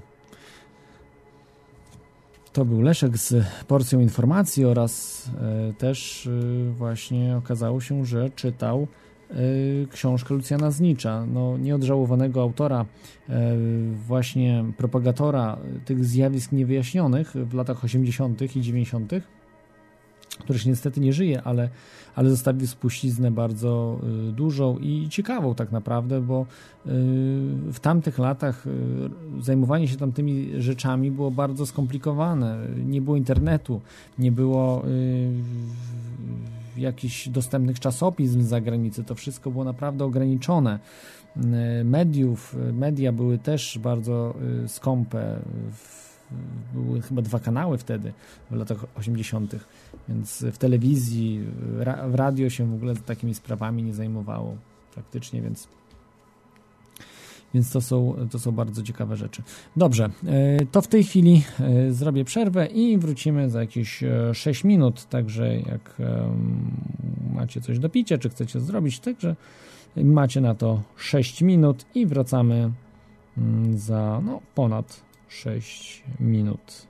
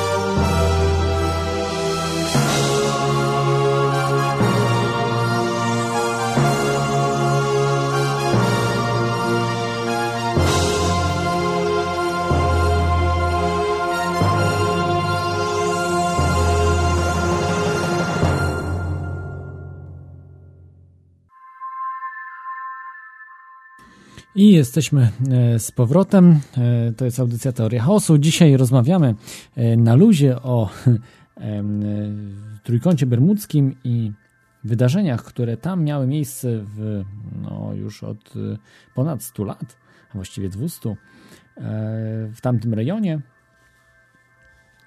ostatnio troszeczkę ucichły. Chyba, że macie jakieś dane ciekawsze, to, to, e, to poinformujcie mnie o tym. E, możecie dzwonić radionafali.com, e, a także wejść na czata. Zapomniałem wam, was poinformować, że możecie wejść na czata Radio na Fali, radionafali.com i jest tam link chat lub Radio Paranormalium, radio.paranormalium.pl i też jest link do czata. I wracając do e, historii e, właśnie związanych z e, może nawet nie tyle trójkątem bermudzkim, a ogólnie katastrofami.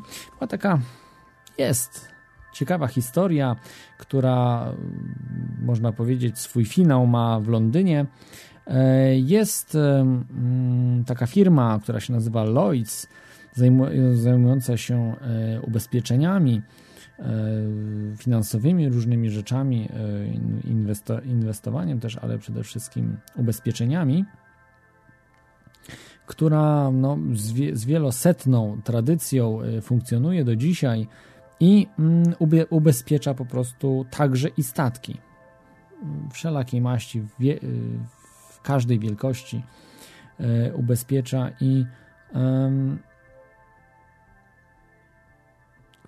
pod koniec XVIII wieku wydarzyła się e, tragedia, mm, właściwie wydarzyła się tragedia ze statkiem e, Lantin, czy Luntin, mm, który to statek zatonął. Ten statek przewoził olbrzymie ilości złota, srebra, kosztowności e, i, i Postanowiono ten statek wyłowić. Nie było technologii, w, nawet jeszcze w połowie XIX e, wieku. Dopiero e, w, nie, przepraszam, już w latach 40. udało się wyciągnąć przynajmniej część majątku, który zatonął na tym statku. O dziwo nikt, nikomu nie udało się tego mm, zabrać wcześniej. A także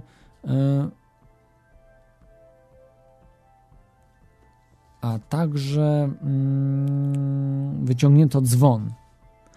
Ten dzwon y, przywieziono do y, firmy Lloyds i umieszczono mm, na, w głównej siedzibie, w, w centralnym pomieszczeniu. Y, I ten dzwon, właśnie Lantin, czy Luntin, Luntain, Lontain, chyba tak się wymawia, obwieszcza katastrofę. Jeśli uderzona zostanie, uderzony zostanie ten dzwon, oznacza, że jakiś statek po prostu zatonął. E, I jest, e, jest oficjalna strona też w tym temacie, jest książka, w którą się wpisuje te wszystkie katastrofy do dzisiaj w ramach tradycji i e, jest po prostu ten dzwon rozbrzmiewa, jeżeli wydarza się tragedia. Jest to sprawa już historyczna i weszła do po prostu tradycji. Bardzo ciekawa sprawa. E, I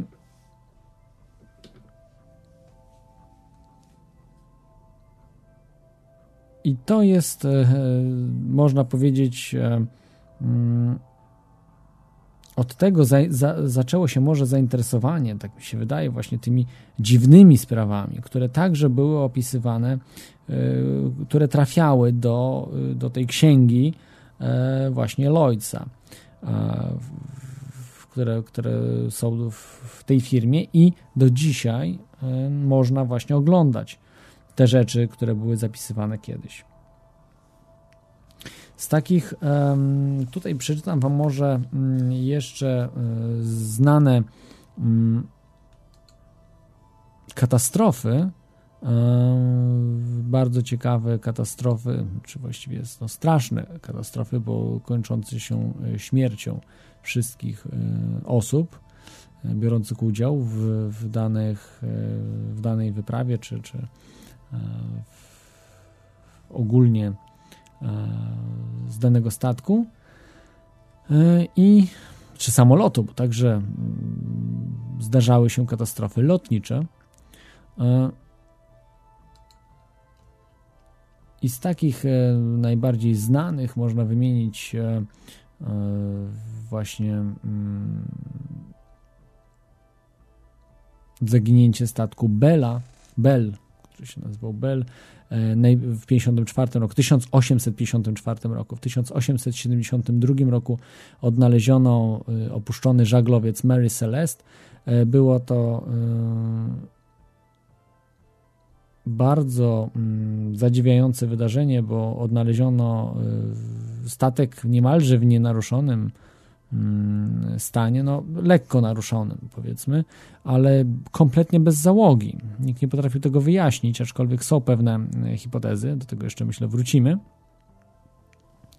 Z takich y, sporo właśnie wydarzało się, ale w, w latach właśnie XIX wieku jeszcze kilka się wydarzyło w tamtym rejonie dużych katastrof. E, Też e, znany mm, był włoski szkuner Miremon w 1884. Później sporo było właśnie wydarzeń już w XX wieku, nie, nie w XIX. E, Z takich najbardziej znanych to chyba było zaginięcie wielkiego angielskiego węglowca, e, Cyclops się nazywał. I wszyscy zginęli. To było ponad, ponad 300 osób na pokładzie. E, Także to była wielka tragedia. E, e, Z takich jeszcze też dosyć znanych historii to było mm,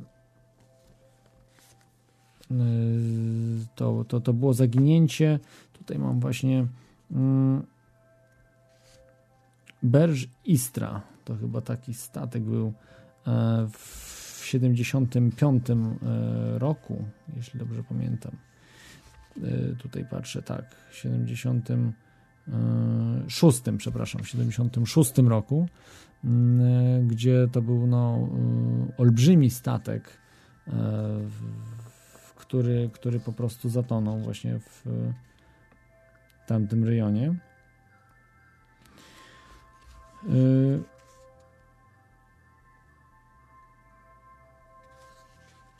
Z takich jeszcze też znanych e, to um,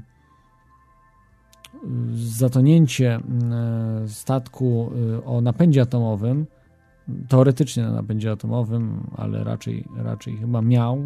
Oczywiście chodziło o łódź podwodną. USS Scorpion, który właśnie mm, zatonął w 1968 roku. I y, były znane zatonięcia, a właściwie y, katastrofy y, samolotów, które mm, w, latach właśnie z, z 40.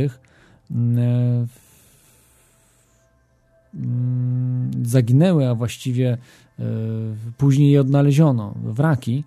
y, Wiele, wiele lat później, natomiast właśnie w 1945 roku e, zaginęło pięć samolotów torpedowo-bombowych e, Avengerów amerykańskich. Już można powiedzieć e, e, po wojnie, jeśli do, dobrze, dobrze pamiętam, w, 40, w grudniu 1945 roku. Mm. I w 47 zaginięcie bombowca typu y, Super Forteca, czyli B-29, mm, który to właśnie zaginął w 47 roku. Y, Zaginął też w 48 DC-3 y, z, z mm, Puerto Rico, który leciał z Puerto Rico do Miami. Y, I w 49 y, też zaginął Avro Tudor 4 y, Star Ariel, tak się nazywał, który leciał z Bermudów na Jamajkę. Mamy kolejnego słuchacza, jest z nami Adam. Witaj Adamie. Witam, witam. Słuchać mnie? Tak, tak, jesteś na antenie. E, Ja chciałem taką historię opowiedzieć, tylko właśnie nie wiem, bo ta historia jest taka bardzo straszna. I nie wiem, czy to jakieś służby po prostu nie podsłuchują tego radia. Chciałem się dowiedzieć od ciebie. Y, Nie wiem, ale jaka historia związana z, dzisiejszy, z dzisiejszym tematem, y, z, ze spiskami, poniekąd czy z... Tak, poniekąd Tak. tak. To ja bym może opowiedział ci. Właśnie trochę, no to zaczynajmy. y, tydzień temu zabiłem człowieka. Tak, zrobiłem to. Pracowaliśmy na budowie przy zbrojeniu na wysokości około 12 metrów. Ale to, to, chyba, to chyba nie jest y, w temacie. To jest bardzo w temacie. Poczekaj, daj mi dokończyć. Jestem kierownikiem, inżynierem budowy. Mhm. Kazałem mu wejść na niezabezpieczone miejsce, gdzie miał czekać na rozbijanie dźwigu. Pokłóciliśmy się tego dnia i nakrzyczałem, że jak tego nie zrobi, to straci pracę. Byłam dość tego i masy. Strasznie zanikasz. Jak mógłbyś coś zrobić z, z nie wiem, z, z poprawą. No, kazałem mu wejść na zbrojenie, rozumiesz? Mhm. Na nie, na, kazałem mu wejść na niezabezpieczone zbrojenie. Zgodził się, bo był, wiesz, świeże po prostu zrobił to.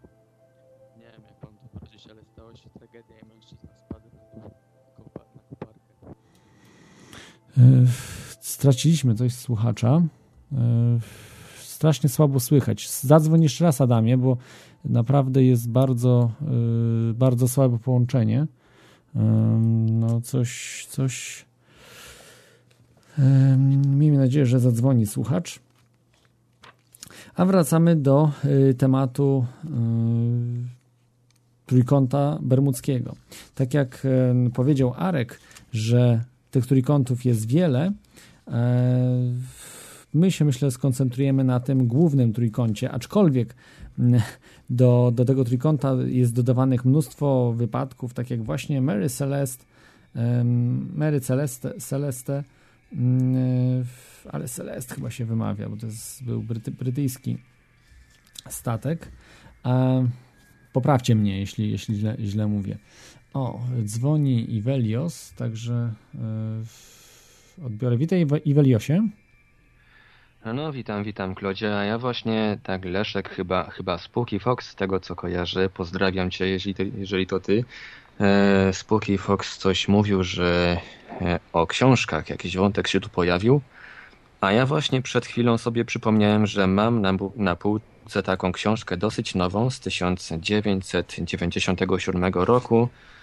E, oryginalne wydanie, wersja polska z 99 to jest książka zatytułowana Zagadka Trójkąta Bermudzkiego rozwiązana.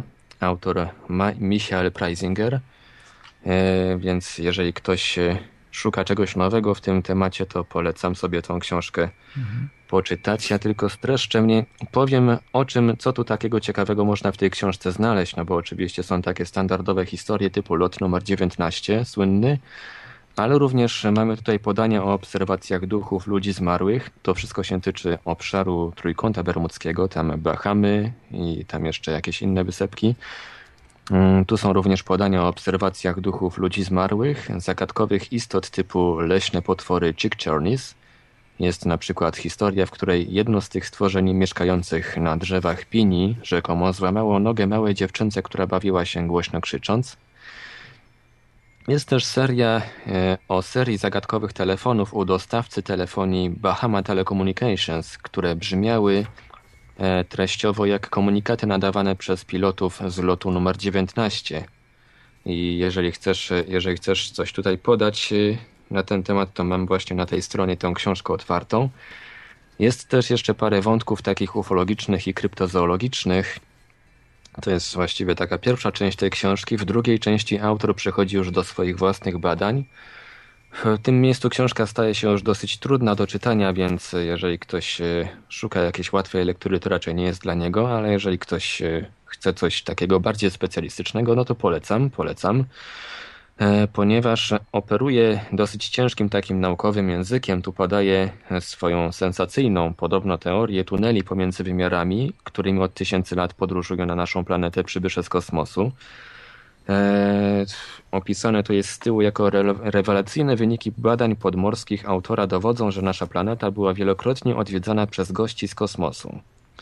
Głębiny morskie Trójkąta Bermudzkiego od wieków kryją tunele między wymiarami. Wykorzystywanie ich przez przedstawicieli wysoko rozwiniętej cywilizacji pozaziemskiej tłumaczy jedną z największych tajemnic Ziemi i rzuca nowe światło na naszą przeszłość i przyszłość. Więc jeżeli ktoś e, szuka czegoś nowszego na temat Trójkąta Bermudzkiego, to polecam książkę Michaela Preisingera Zagadka Trójkąta Bermudzkiego rozwiązana. Mhm. Ba- ba- Bardzo ciekawe, nie, nie znam tej publikacji, ale y, no, y, czyli sugeruje y, pan Michael, że to są właśnie w tym trójkącie bermudzkim mogą właśnie być jakieś tunele czasoprzestrzenne? Tak, to według niego mogą tu być w tym, w tym miejscu właśnie tunele międzywymiarowe, chociaż ja tak z kosmitami bym nie wychodził od razu. Natomiast no, tunelami wydaje mi się, że może tak być. To znaczy przychylasz się, że, że, że coś takiego może mieć Jakieś tam tunele tam faktycznie moim zdaniem mogą istnieć, ale niekoniecznie muszą się nimi kosmici e, posługiwać, że tak powiem. Tu na, na przykład jest jeszcze historia, historie takie jak e, e, historia jednego samolotu, takiej awionetki, e, bardzo stara podobno. Tak twierdzi, czekaj, czekaj, bo to jest akurat we wkładce gdzieś z ilustracjami, więc pewnie zaraz to znajdę. E, Że awionetka po prostu dosyć długi taki dystans przebyła w wyjątkowo krótkim czasie i zużywając jakoś gdzieś połowę paliwa, którą normalnie, połowę tej ilości paliwa, którą normalnie powinna zużyć. Eee, muszę znaleźć. No tutaj takie rzeczy typu odchylenia od wskazań kompasu i tak dalej względem o. Tak, odchylenia mogą być spowodowane jakimiś anomaliami prawda, magnetycznymi, które też tam no tak. y, podobno, podobno właśnie bywają. No tak. No i tutaj znalazłem z tą awionetką, e, jest opis, przeczytam. Bruce Gernon znalazł się pewnego razu w tunelu czasowym, lecąc takim właśnie samolotem typu Beechcraft Bonanza. Do dziś nie zostało wyjaśnione, w jaki sposób pilot i jego maszyna pokonali odległość z Bahamów na Florydę w nieprawdopodobnie, w nieprawdopodobnie krótkim czasie i zużywając przy tym tak niewiele paliwa. No więc może to jest jedno z takich zdarzeń z udziałem, że tak powiem, tuneli międzywymiarowych.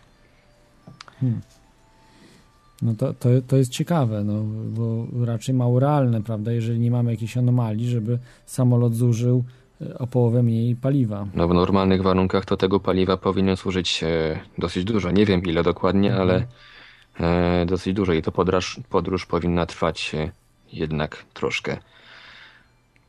Hmm. Natomiast jeszcze tutaj mam ten przypadek tego, tych telefonów, ponieważ tu jest taka sprawa opisana z 89 roku obywatela Bahamów, Belta Albury'ego, który w 4 sierpnia, dokładnie w, w godzinach wieczornych, około godziny 23, e, nagle u niego zadzwonił telefon. Z ciekawości, kto to może być o tak późnej porze, podszedł do telefonu i podniósł słuchawkę. I tu się naprawdę zaczynają ciekawe rzeczy. Mm, Przeczytam może fragment książki.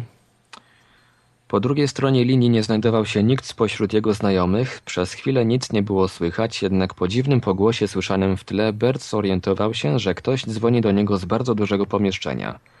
W końcu usłyszał dziwnie brzmiący głos, który zgodnie z tym, co sobie przypomina autor relacji, wypowiedział następujące słowa. Tajla, tu Tajla, żyjemy, żyjemy. Gdzie jesteście? Wszyscy są w porządku. Pars lekko ranny. Wędzias jest cały. Odpowiadajcie. Dlaczego nie odpowiadacie? I takie telefony, zgodnie z tym, co tutaj pisze Michael Preisinger, e, zdarzały się także innym abonentom. Próba wyjaśnienia tego e, w siedzibie Bahama Telecommunications, tu jest sk- skrót podany Battleco, e, oczywiście kończyła się zawsze zapewnieniami tym, że linia zostanie sprawdzona, prosimy się nie martwić i tak dalej, i tak dalej. No jak e, wnioskując po tym, że, że te telefony nie ustały, że jeszcze e, jakieś kilka razy się powtarzały, to jednak ta linia nie została sprawdzona do dziś. I tutaj e, Michael Preisinger też jeszcze podaje z innej, z inny przypadek takiego telefonu. Pechowy klient bahamskiej telekomunikacji nie był jednak jedyną osobą, która otrzymywała dziwne telefony. Liczni abonenci firmie, firmy Battleco opowiadali o przypadkach podobnych tajemniczych połączeń telefonicznych. Najczęściej w słuchawce można było usłyszeć te same słowa, których świadkiem był Bert Albury. Niekiedy dochodziły strzępy innych słów i wypowiedzi, jak na przykład Lowdale, Lowdale, czy też na południe od Shoals. E, Tajemnicze telefony zostały po raz pierwszy zarejestrowane przez Berta Alberiego. Ostatni taki telefon otrzymał Bill Sands w styczniu 90 roku. Jednak dogłębne przeszukiwanie archiwów wykazało, że już zimą 1978 roku wydarzyła się seria dziwnych telefonów, brak jednak relacji dotyczących szczegółów rozmów i dalej, e, troszeczkę przeskoczę kilka linii niżej, czytelnik z całą pewnością przypomina sobie historię lotu numer 19, to jest e, ta historia z pięcioma Avengersami i później z tym, z, z tym e, takim dużym samolotem. Tak, e, przepraszam Iweliosie, bo ona została wyjaśniona ostatnio, y, po 2000 roku chyba, jeśli dobrze pamiętam, prawda? Ta, ta, odnaleziono no, ja. Słyszałem że, jakieś, słyszałem, że jakieś wyjaśnienia już się pojawiły w, w latach 90., no tylko okazało Mhm. się, że po wojnie duż, dosyć dużo tych Avengerów po prostu zatopiono, bo już nie były potrzebne. I tutaj... Czy e, mogły być inne, nie tamte, tak? Które odnaleziono, No ale chyba, chyba inne. tamte właśnie To- odnaleziono. Ale Ale to mogą być inne, to e, tam dosyć dużo tego było. To chyba 45 samolotów w Avenger. tamtym rejonie, tak? Właśnie. Tak. I tutaj e, jest takie nawiązanie do mm, lotu numer 19 z uwagi na szczegóły tych rozmów, tych telefonów. Otóż tutaj Preisinger pisze tak. Przyjąwszy założenie, że teoria spirytystyczna jest słuszna w odniesieniu do głosów słyszanych przez telefon i na taśmie magnetofonu, można znaleźć wyjaśnienie brzmiące co prawda fantastycznie tych dziwnych telefonów. Przypomnijmy sobie słowa, które zaczynały się od niewyraź, niewyraźnego lub wielokrotnego, wielokrotnie powtarzanego wyrazu Taylor. Czy zamiast słowa Taylor nie chodzi tu raczej o słowo Taylor? Dowódcą eskadry był przecież porucznik Charles Taylor. Wielokrotnie powtarzany wyraz żyjemy powinien być zrozumiany jako jeszcze żyjemy. Taka interpretacja pozwala też łatwo wytłumaczyć dalszy ciąg przekazu. Gdzie jesteście? To pytanie z żądaniem odpowiedzi zadane przez wieżę kontrolną. Wszystko w porządku. Pals lekko ranny. Tu wyjaśnienie, że jeden z żołnierzy Edward Powers jest tylko lekko ranny.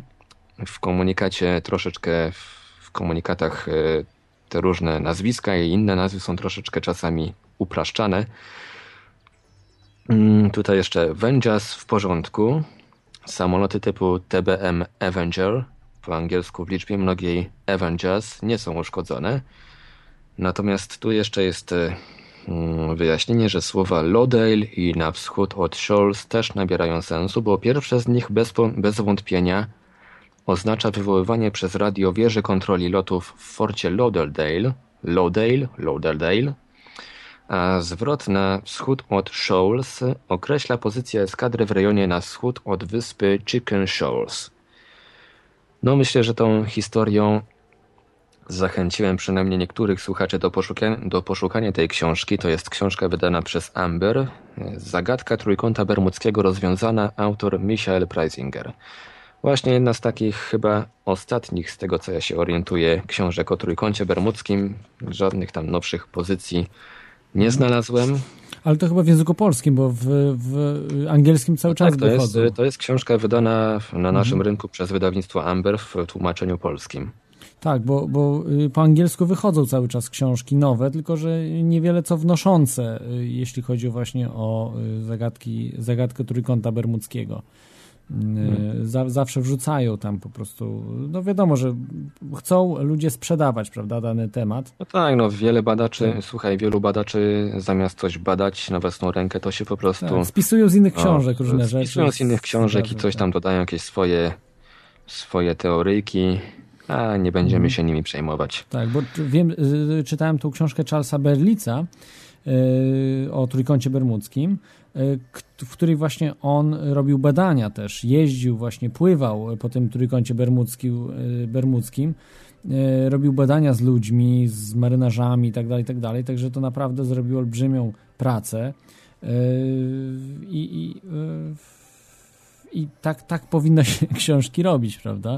Że, że, że No przynajmniej, tak, przynajmniej się wybrać. tam. Berlitz zrobił pracę, napisał książkę i potem połowa badaczy z niego zżynała. No tak. No niestety. Yy,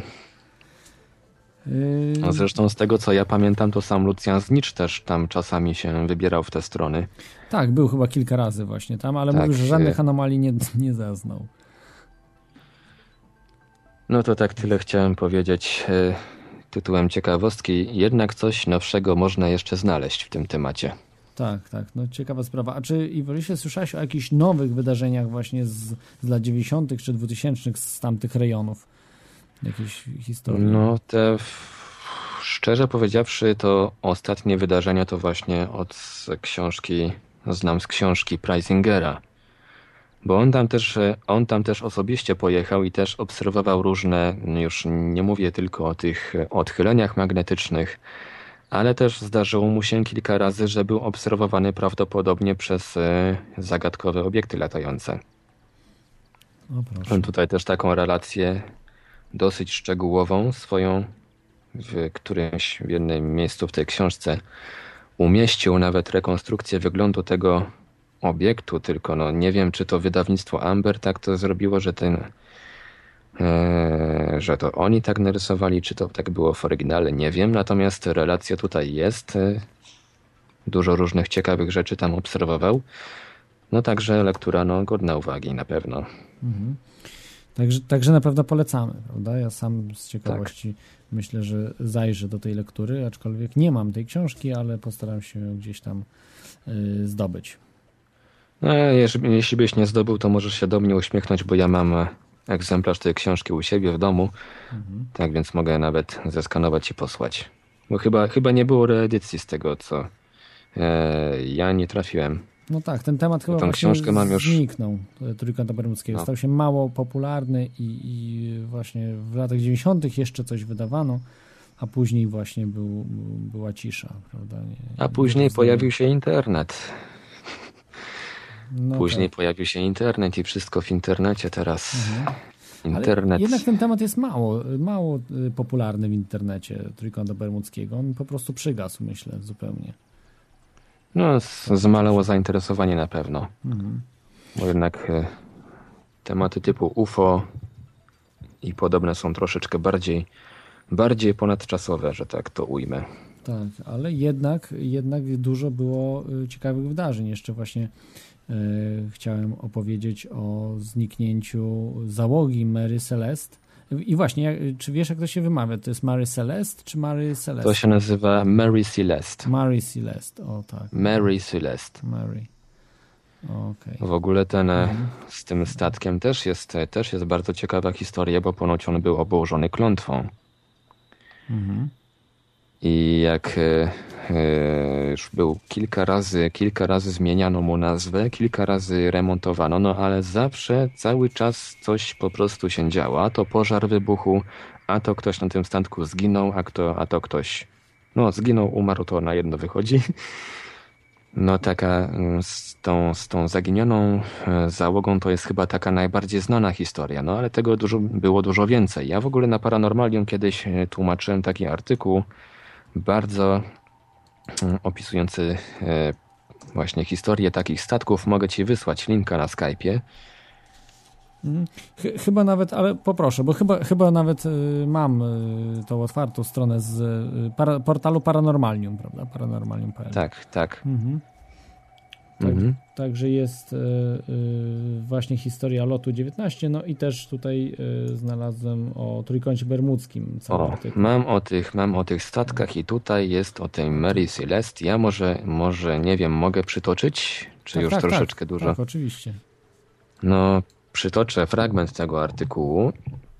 Opowieść o Mary Celeste mogłaby być artykułem sama w sobie, gdyż jest to jedna z najsłynniejszych i najbardziej intrygujących, a przy tym wciąż nierozwiązanych morskich zagadek.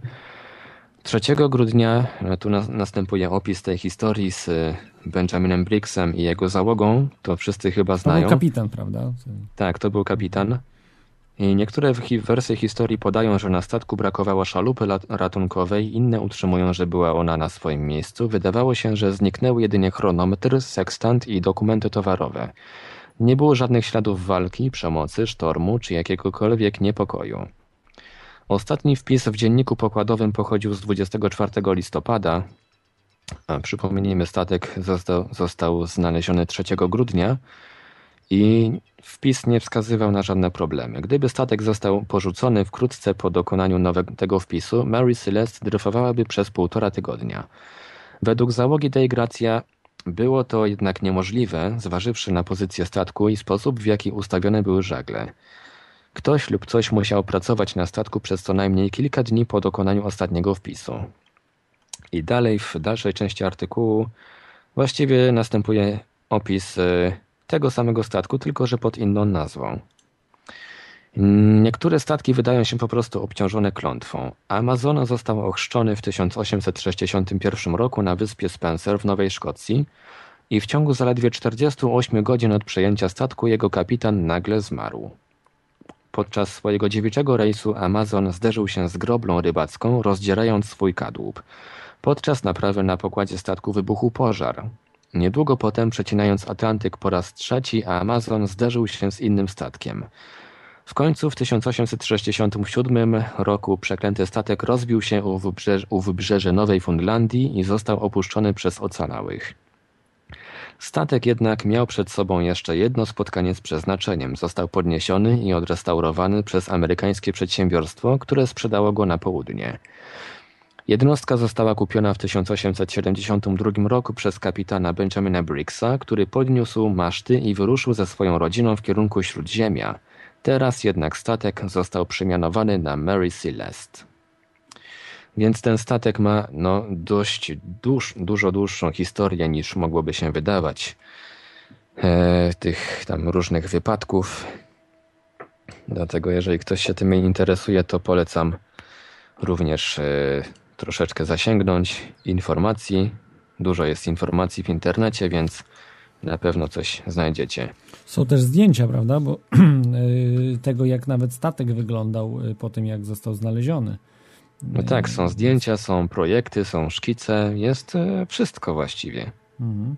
Ale dalej, Tylko nie ma wyjaśnienia, wiadomo, co się tak. z tą załogą stało. Tak, y, może, bo chciałem jeszcze o tym powiedzieć, ale tak już wyprzedzając przyszłość, że wyjaśnieniem takim najbardziej e, prawdopodobnym, które znalazłem w internecie oczywiście, to było to, że mm, zakładając, że nie było szalupy, Mhm. że po prostu y, wybuchł alkohol, bo przewozili alkohol, duże ilości alkoholu na tym statku. Wybuchła jedna beczka z alkoholem, załoga się przestraszyła, uciekli na y, y, właśnie szalu, do, do szalupy.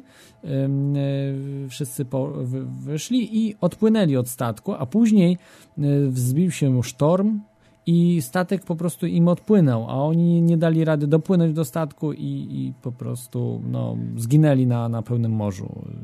A słuchaj, jest jeszcze e, hipoteza wysunięta przez autora powieści o Sherlocku Holmesie, Sir Artura, Artura Conan Doyle'a. Według niego po prostu wystarczyło umieścić na statku chorego psychicznie kucharza. Wytruł wszystkich członków załogi, potem wyrzucił ich za burtę i sam popełnił samobójstwo. Mhm. Taką, taką teorię wy, wysnuł tak, pan tak, Conan Doyle. Właśnie mam, mam tu też ją, ale y, ja uważam, że ona jest trochę mm, naciągana, bo byłyby ślady tych, tej trucizny czy coś, jednak to nie zostało odnalezione z tego, co, co czytałem. Żadnych śladów. Tutaj przyszła, tak już poza tematem troszeczkę przyszła taka wiadomość na radiowym gadu-gadu Radia Paranormalium. Claude Monet jest zajebisty. Zajebiste UFO będzie w 2016 roku w Meksyku. UFO to religia, czwarty stopień życia, my jesteśmy na pierwszym, tysiąc lat. Nie bardzo rozumiem, ale dziękuję za pochwałę, jeśli to Też nie bardzo rozumiem, no ale... O co chodzi? Co autor miał na myśli? w 2016 roku UFO. No, y, nie wiem, może, może akurat załoga powróci, tak? Bo jeżeli no tam czasowe były jakieś zawirowania, być może się coś takiego zdarzy. To, co miało no miejsce, może. pamiętam w mm, filmie y, Spielberga, Bliskie spotkanie czego stopnia, gdzie tam y, właśnie wyszedł chyba jakiś pilot, tak? Z II wojny światowej. Coś, coś chyba takiego było. Albo, albo mi się wydaje, bo dawno ten film oglądałem. I jeśli dobrze pamiętam, jak zlądował ten spodek i właśnie wyszedł e, ten, który był porwany wcześniej, czy tak naprawdę, czy porwany, czy e, po prostu, który się przemieścił do, do, do jakiegoś innego e, świata, tak? Z dużą prędkością, jeśli się porusza, prawda, obiekt, to wiemy już no. z historii względności, że czas wtedy zwalnia i ktoś może, prawda, 100 lat temu, czy 200 lat temu być porwanym przez kosmitów, a, a żyć do dzisiaj tak naprawdę, do, do naszego czasu. Kto wie, kto wie. No ciekawa sprawa to jest, bo... Yy... A teraz jeszcze, mhm. tak, teraz jeszcze Leszek e, w nawiązaniu do statków tutaj jedną historię od Lucjana Znicza przytoczył mi na radiu Gadu Gadu. Jeszcze o statku. Leszku, jakbyś mógł podać e, nazwę tego statku, to bylibyśmy bardzo wdzięczni. E, o, załoga jednego ze statków znalazła dryfujący statek. Kiedy nie odpowiedział na wezwania, postanowili na niego przejść. Okazało się, że nie ma na nim żywego ducha. Kapitan zostawił kilka osób ze swojej załogi i mieli płynąć od siebie oddaleni o kilkaset metrów. Kilka dni było ok, po czym znaleziony statek znowu zaczął się oddalać.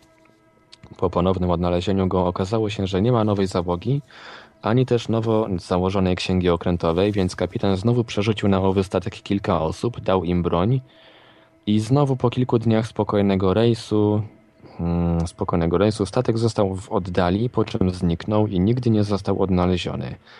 Szerzej opisane jest to u Lucjana Znicza, ale tak tylko powiadam. No właśnie, niestety Leszek nie jest w stanie teraz sobie przypomnieć nazwy tego statku, ale szuka, więc pewnie ją poznamy. A ja na razie no to tyle, co ja chciałem powiedzieć. Ja na razie przechodzę na nasłuch. Mhm. Dziękuję Ci, Weliosie, za, za mnóstwo informacji. Dziękuję również. Jesteś mhm. zajebisty, pamiętaj. Dziękuję. Dzięki. No. Yy, także yy, to był Iwelios z yy, bardzo dużą dozą informacji o mm, właśnie y, z, informacji związanych z y, Trójkątem Bermudzkim i tym, że jeszcze książki są pisane nawet w języku polskim, wydawane e, w tym temacie i nowe wątki, które wychodzą mm, i są omawiane. E, jest e, być może mm, chodziło o, o jakiś inny statek niż Mary Celeste, Celeste Mary, Mary Celeste. Mm, ale mm, ja mam tylko takie latające, bo to można nazwać właśnie te statki, które mm, są bez załogi, e, to są właśnie tak zwane latające Holendry. Latający Holender. To jest właśnie statek, który pływa bez załogi, jest po prostu dryfuje. E, Taki przypadek mieliśmy podczas Fukushimy, gdzie e, załoga cała po prostu była, e, no, wypadła za burtę, była olbrzymie mm, fale, które po prostu statek wpadł w wir, ale na tyle był sprawny, że nie zatonął, a dalej dryfował i yy, później musiano go zatopić. I to też nowoczesny statek, to był jakiś trałowiec czy czy, czy statek też marynarki wojennej, który nie zatonął, a, a załoga została y, no, po prostu zmyta z pokładu, czy, czy zalane po prostu zostały y, pokłady, czy, czy kajuty.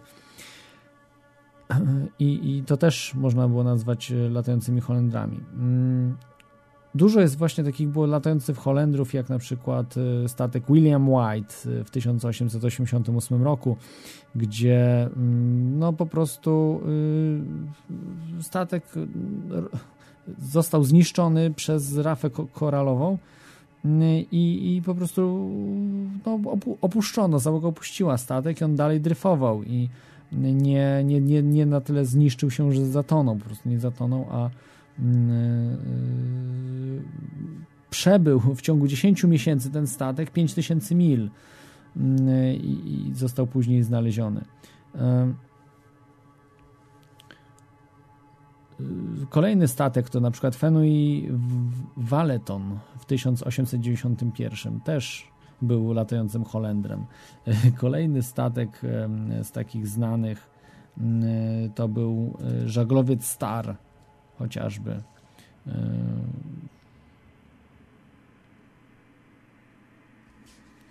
jeszcze e, mam tutaj e, parowiec Dan Moore w 1960 roku, czyli dosyć niedawno, także był latającym Holendrem.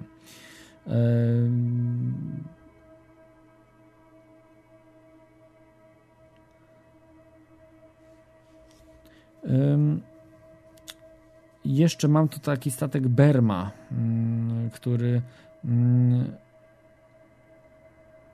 okazał się latającym Holendrem, statek kanadyjski i on był znaleziony przez polski y, statek y, Mieczysław Kalinowski. To znaczy Mieczysław Kalinowski nazywał się tak statek y, i właśnie Polacy spotkali tego latającego Holendra, który no, robi duże wrażenie.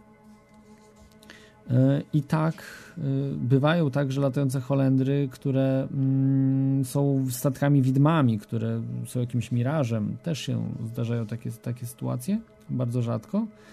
Mm, być może zbiorowa halucynacja, mm, trudno powiedzieć.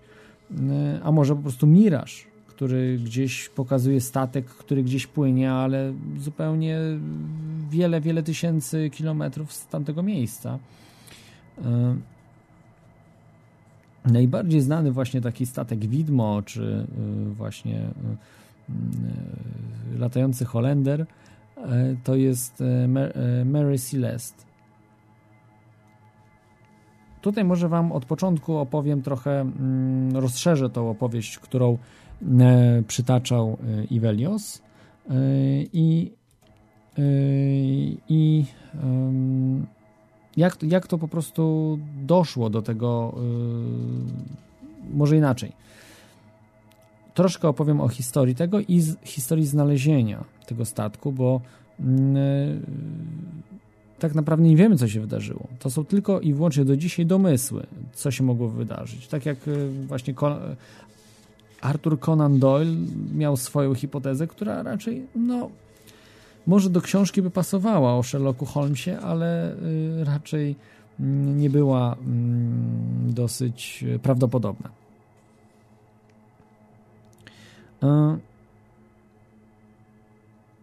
Mary, Mary Celeste Niewielki statek handlowy o pojemności 282 ton, należący do przedsiębiorstwa J.H. Winchester Company, który 5 listopada 1872 roku wypłynął z portu w Nowym Jorku z ładunkiem 1700, 1700 beczek spirytusu w kierunku Marsylii we Francji. Jednakże cała niezwykła historia statku rozpoczęła się dopiero 4 grudnia tegoż roku, kiedy krótko przed końcem rejsu około 400 mil morskich na zachód od Gibraltaru, e, dokładnie w punkcie 38 stopnia 20 minuty szerokości północnej i 17 stopnia 37, 37 minuty długości zachodniej, spotkał się z płynącym także z Ameryki do Europy statkiem angielskim Dei Gratia. Kapitan e, Dale Gratia nazywał się David Moorhouse i bardzo zadziwiło właśnie kapitana to zachowanie statku Mary Celeste i ruszył za nią w pogoń. Wysłał na tamten statek szalupę e, i e, wysłał swojego drugiego oficera e, Oliviera Devo i dwóch marynarzy, którzy sprawdzili właśnie statek. Stwierdzili, że nie było tam żadnej żywej istoty Yy,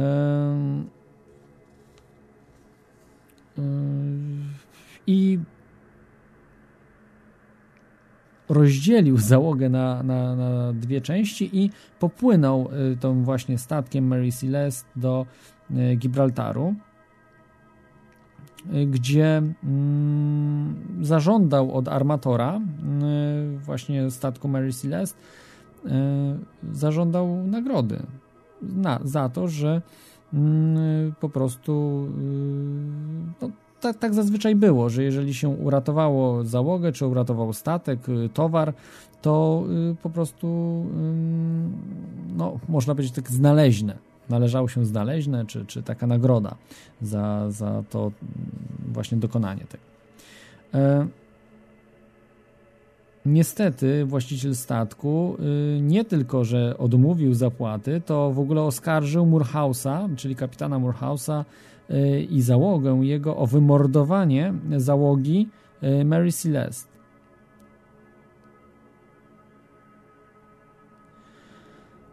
Całą sprawą zajął się Scotland Yard. Mm, Także mm, były powoływane komisje y, przez admiralicję y, brytyjską. Za, zaczęło, się, zaczęło się śledztwo, nieustające śledztwo, zaczęły wychodzić na jaw bardzo ciekawe rzeczy, dziwne wręcz. Na przykład na podręcznej tablicy znaleziono ostatni zapis z godziny 8 rano 25 listopada, e, kiedy statek przepływał w odległości 6 mil morskich na północ od, na, od należącej do Azorów wyspy Santa Maria. Azory należą do, do Portugalii i już niestety nie są w, właśnie na terenie y, Trójkąta Bermudzkiego, tego standardowego. No bo jeżeli rozszerzymy, to wtedy można powiedzieć, że y, leżą. Mm, o, y, tutaj Leszek znalazł nazwę tego statku latającego Holendra. On, statek się nazywa Ellen Austin. Ellen Austin.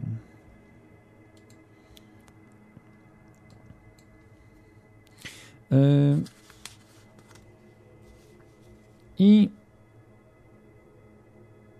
dokładnie właśnie w punkcie 36 stopni 50, 57 minut szerokości północnej, 27 stopni 20 minut długości zachodniej, mm, to właśnie tam, gdzie dokonano ostatniego zapisu, że tam ta załoga była, czyli właśnie w tamtym rejonie, w rejonie Azorów. Czyli wynikałoby z tego, że cała załoga opuścić musiała statek w ciągu ostatnich 9 dni przed, mm, przed tym spotkaniem z, ze statkiem y, Dei Gratia. Oczywiście mogła później to zrobić, bo może po prostu nie uzupełniał y, kapitan y, książki, logbooka.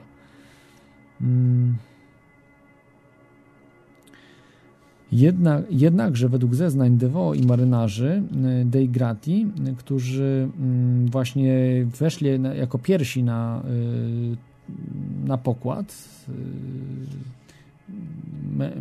Mary Celeste, mm, sprawiał wrażenie opuszczonego nie w ciągu ostatnich dni, czyli tych dziewięciu dni, lecz raczej godzin Czyli, że po prostu y, czuć było, że, że no, y, tam ktoś był niedawno. Mm, na pokładzie podobno znaleziono suszącą się bieliznę, a nawet y, y, a nawet kota żywego i niezagłodzonego. Były takie szczegóły jak niewypalone fajki, niedopita herbata w zbiorowej kajucie załogi, czy rozłożone mapy i pozostawiony zegarek na stole w kajucie kapitańskiej. Otwarta y, fiszharmonia z rozłożonymi nutami. Wszystko to właśnie świadczyło, iż ewakuacja statku odbyła się w błyskawicznym tempie.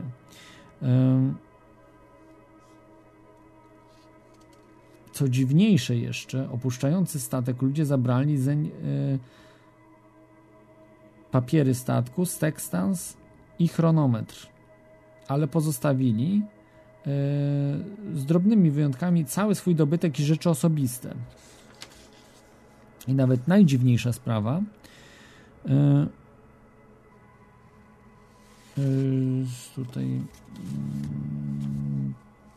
że najdziwniejsza sprawa, że na statku było w sumie 10, e, to znaczy była 10-osobowa załoga, e, plus kapitan Briggs, plus jego żona i córka, czyli w sumie 13 osób. Mm, wszyscy oni musieli przesiąść się na jakąś szalupę, tymczasem sprzęt ratowniczy statku pozostał w pełnym komplecie na jego pokładzie. Niektóre wersje mówią, że nie, ale, ale tutaj akurat y, mam, że, że jednak było. Jest zdjęcie, można zobaczyć, że chyba jednak właśnie była. W kajucie kapitana znaleziono yy, szpadę z brunatnymi śladami yy, na klindze, co mogłoby sugerować właśnie napaść i walkę. Yy, Odkryto także w niezamkniętej szufladzie stołu znaczną sumę pieniędzy i szkatułkę z biżuterią nie było to ruszone w ogóle. E, no, pozostawiony na stole zegarek był złoty, e, który był no, warty bardzo dużo pieniędzy. Nienaruszony był oczywiście spirytus pod, pod pokładem, więc to też jest dziwne, że ktoś mógłby się dobrać do tego z marynarzy, jeśli był, byłby napad, powiedzmy.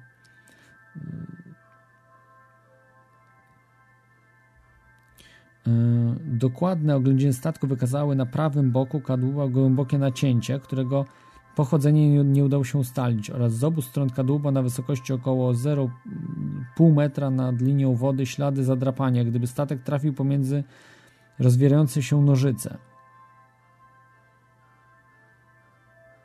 To jest, to jest dziwna sprawa, ale, ale sugeruje to, że być może Mary Celeste miał spotkanie trzeciego, czwartego nawet stopnia z USO, czyli niezidentyfikowanymi obiektami podwodnymi.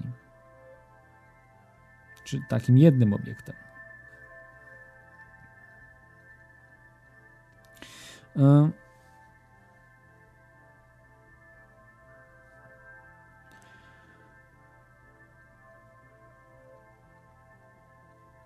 ale to jest dziwne, bo jeżeli byłby to jakiś inny statek, to nie uzasadniałoby ucieczki po prostu załogi, no, po, po, pod wpływem czegoś takiego, więc mm,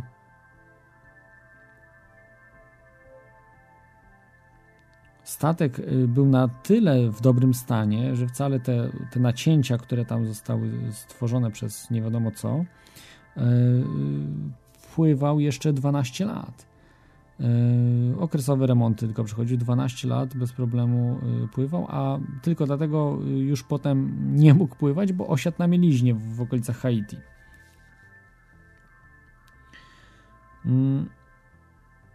Dlatego tutaj troszeczkę się nie nie składa to, że załoga zabiła powiedzmy kapitana i uciekli, albo podpłynął jakiś piracki statek.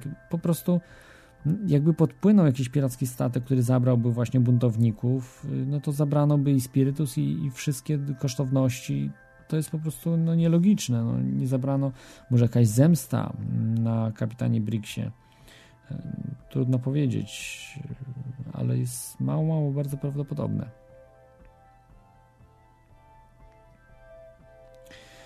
Także napad piratów jest nielogiczny i raczej tutaj nie, mm, nie skłaniałbym się, że coś takiego y, miało miejsce, jak piraci akurat w przypadku Mary Celeste. Mm. Te brunatne ślady na szpadzie kapitana Blixa podejrzewano, że jest to krew. Okazało się, że to nie była krew, więc to też y, ślepy trop.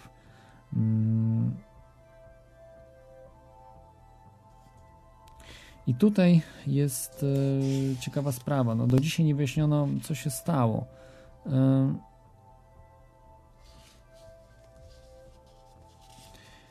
jest takie wyjaśnienie, że mogła po prostu, tak jak już Wam mówiłem, wybuchnąć e, po prostu ta beczka z alkoholem, bo jedna była naruszona właśnie beczka, więc mogła wybuchnąć nie pozostawiając dużych śladów ta jedna beczka z alkoholem, a druga była po prostu naruszona przez ten wybuch. I to mogło właśnie, mogła się załoga przestraszyć tego, co się dzieje i, i po prostu uciekając ze statku nie mogli go dogonić i potopili się. Jest to jakieś wyjaśnienie i myślę, że może, może być to dosyć e, prawdopodobne.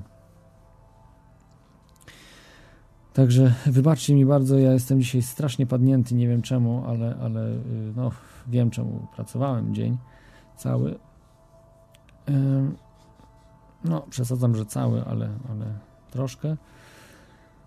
Dzisiaj, wczoraj i tak dalej, i tak dalej, no, są, są obowiązki. I to jest bardzo ciekawy przypadek właśnie Mary Celeste bo do dzisiaj tak naprawdę nie wiemy, co się wydarzyło. I możecie prześledzić sobie zdjęcia tej Mary Celeste i zobaczyć, czy faktycznie szalupa była, czy nie było tej szalupy. Bo jeżeli były szalupy, to mamy duży problem, e, bo przecież wszyscy ludzie wiedzieli, że wyskakując za burtę oznacza śmierć. Mm, wyskakując za burtę y, i w zbyt długim czasie po prostu nie mm, no, może, może tak się zdarzyć często, że, że ktoś wyskoczy i nie zdąży się, to znaczy po prostu statek odpłynie zbyt daleko, bardzo trudno jest potem wrócić po taką osobę. Bo to jest ograniczony czas, w której ona może, może pływać w wodzie, szczególnie jeżeli jest zimna woda, to już, to już w ogóle. Mm, ale to jest najdziwniejsze, że wszystko zostały, majątek cały został, y, została właśnie, jak, jak się mówi, że, że była fajka, papierosy, no, by była herbata niedopita, to jest to świadczyłoby o tym, że coś dziwnego się wydarzyło. Zapisy są po prostu do, dosyć stare, a, a później nie wiadomo, co się, co się działo. Hmm, właśnie być może była jakaś anomalia czasowa, że yy, normalnie minęło 9 dni, a oni po prostu byli dalej, tak jakby w tym dniu. I jest to wtedy dosyć logiczne, że mamy lukę dziewięciodniową, że dziewięć dni oni przeżyli w jeden dzień. Ale, ale to jest dziwne wyjaśnienie, bo tutaj jeżeli weźmiemy brzytwę Ochama, no nie, nie, nie zgrywa się to, bo jeżeli mamy y, prostsze wyjaśnienie, to um, powinniśmy jego się złapać, bo pytanie, no, co powoduje te anomalie czasowe. Myślę, że do dzisiaj nawet można warto, warto by było jechać w tamten rejon i po prostu testować te różne rzeczy. I, i, i na to na pewno jest czas i ktoś z Was, kto ma jacht albo i, przepraszam, pływa jachtem lub, lub, lub statkiem, to warto po prostu no, spadać tamte rejony jeszcze jest duże pole do popisu i wtedy można nową książkę napisać, w której można zawrzeć mm, bardzo ciekawe tego typu rzeczy. Mm, ciekawe w sensie anomalie magnetyczne, no już nie mówiąc o anomaliach tuneli czasoprzestrzennych, które są niesamowitą rzeczą i y, za odkrycie czegoś takiego no, y, jest to niewątpliwie y, byłaby wielka niespodzianka dla nauki całej. Ale jak jest, trudno powiedzieć. Y, zawsze pamiętam morze sargassowe, bo jest to morze sargassowe, które ma taki zielonkawy kolor. Tam dużo glonów, jest dużo różnych roślin, które, mm, y, które właśnie, y, jeśli dobrze, dobrze kojarzę, że, że dużo roślin, ale mogę się mylić, ale jest właśnie znane z takich nieprzyjaznych różnych rzeczy, które tam się wydarzają i i można powiedzieć, że to jest tak początek tego trójkąta mm, bermudzkiego. To jest za Azorami chyba, właśnie Morze Sargassowe. Hmm. Czyli dosyć płytkie rejony na oceanie.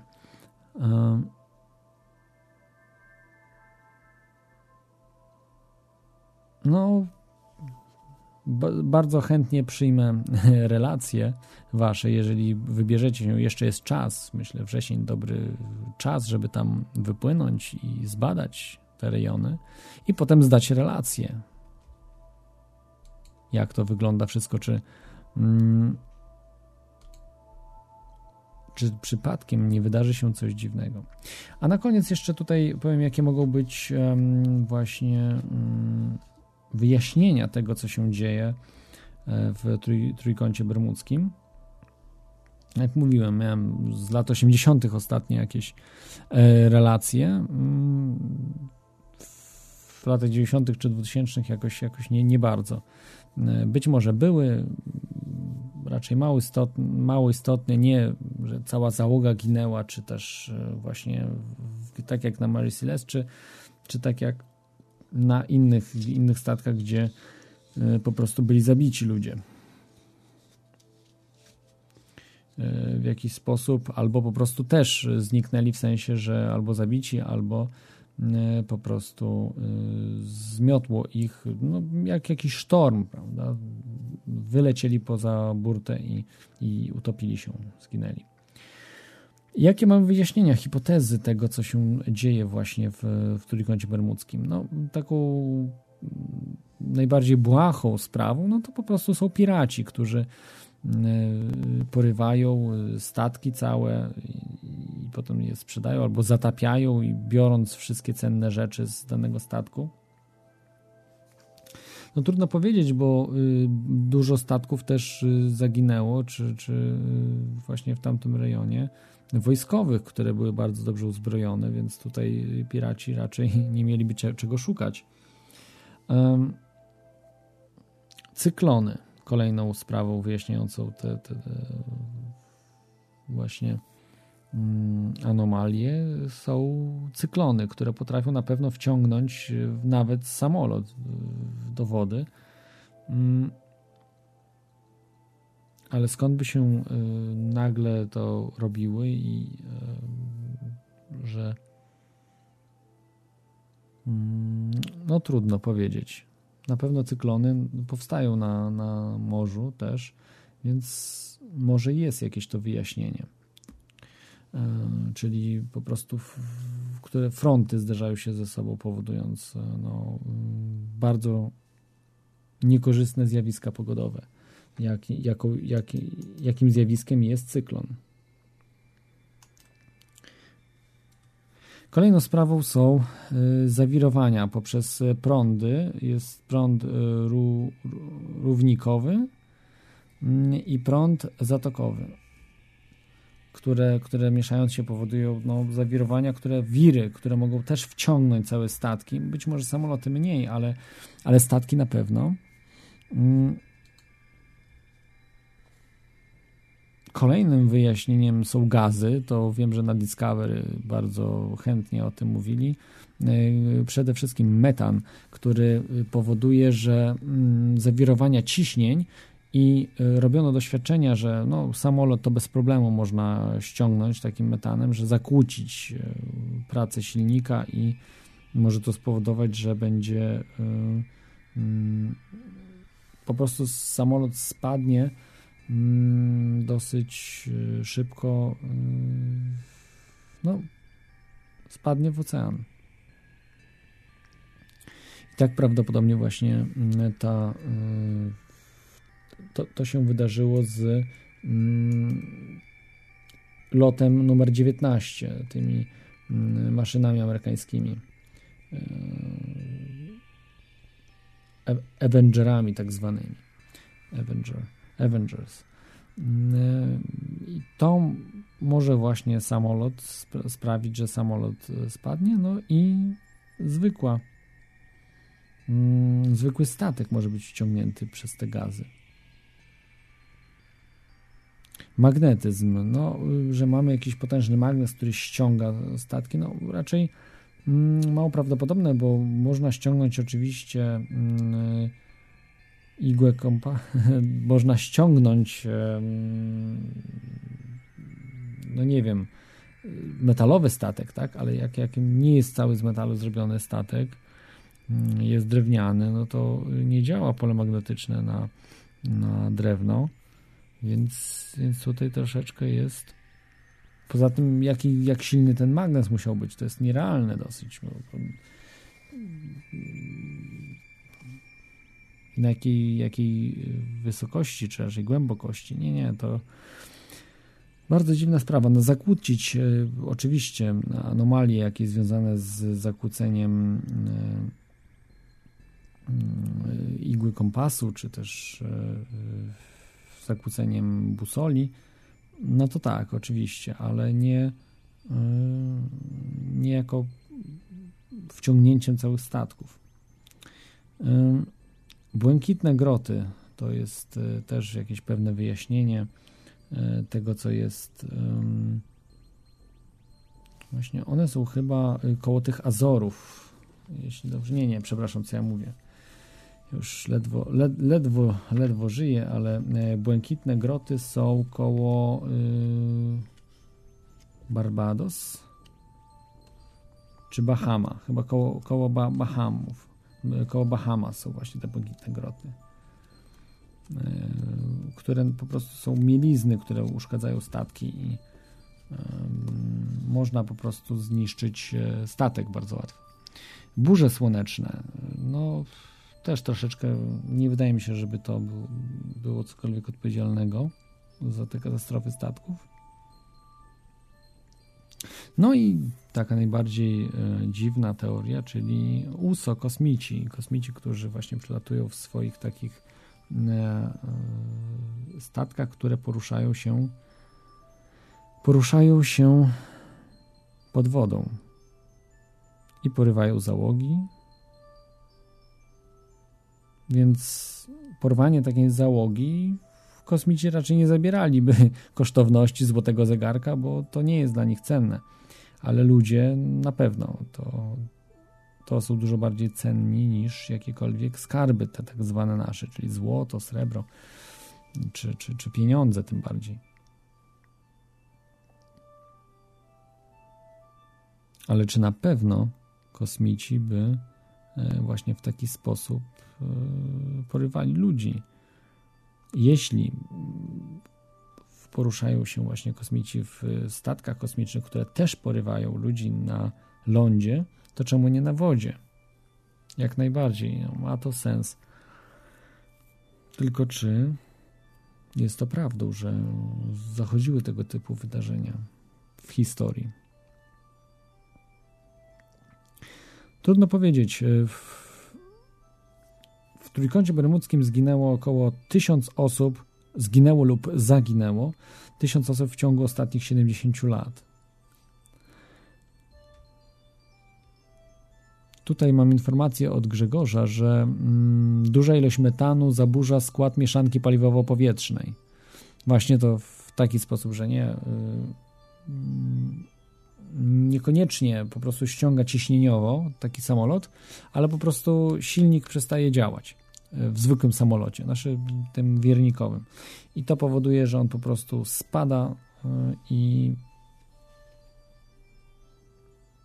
uderza w wodę, co powoduje po prostu katastrofę.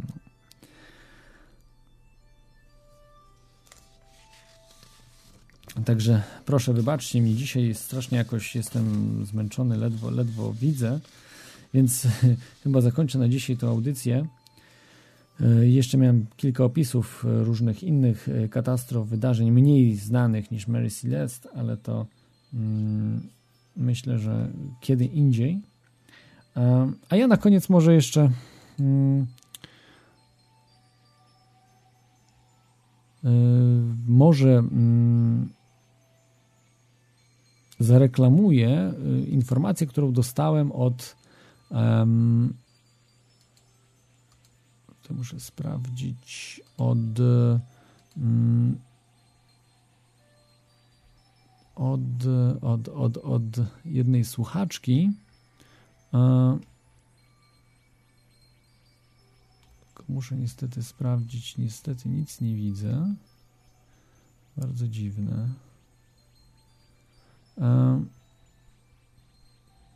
od Sofii, która zbiera w tej chwili pieniądze na, na kryształowe misy, które wydają specyficzne dźwięki. To jest kryształowy projekt Mandala Dźwięku. Polecam Wam na portalu Polak Potrafi. Wejdźcie, zobaczcie Mandala Dźwięku, kryształowy kwiat serca. Bardzo sympatyczna osoba i y, poczytajcie, jeżeli Wam pasuje ten projekt. Myślę, że y, warto przyłączyć się do niego, wspomóc, bo y, dźwięk, myślę, że to bardzo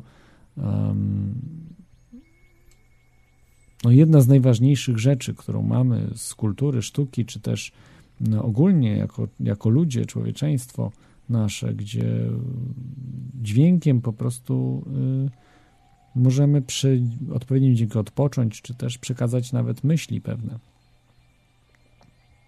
Także polecam Wam tą akcję. A na dzisiaj, w tej chwili, to już yy, myślę, że to wszystko.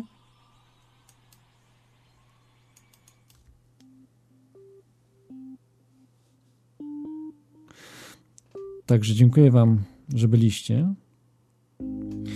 I na koniec e, chciałbym tutaj powiedzieć, że mm, za tydzień, czyli 13 i 20 września, niestety nie będzie audycji ze względu na to, że wybieram się na Kaukaz.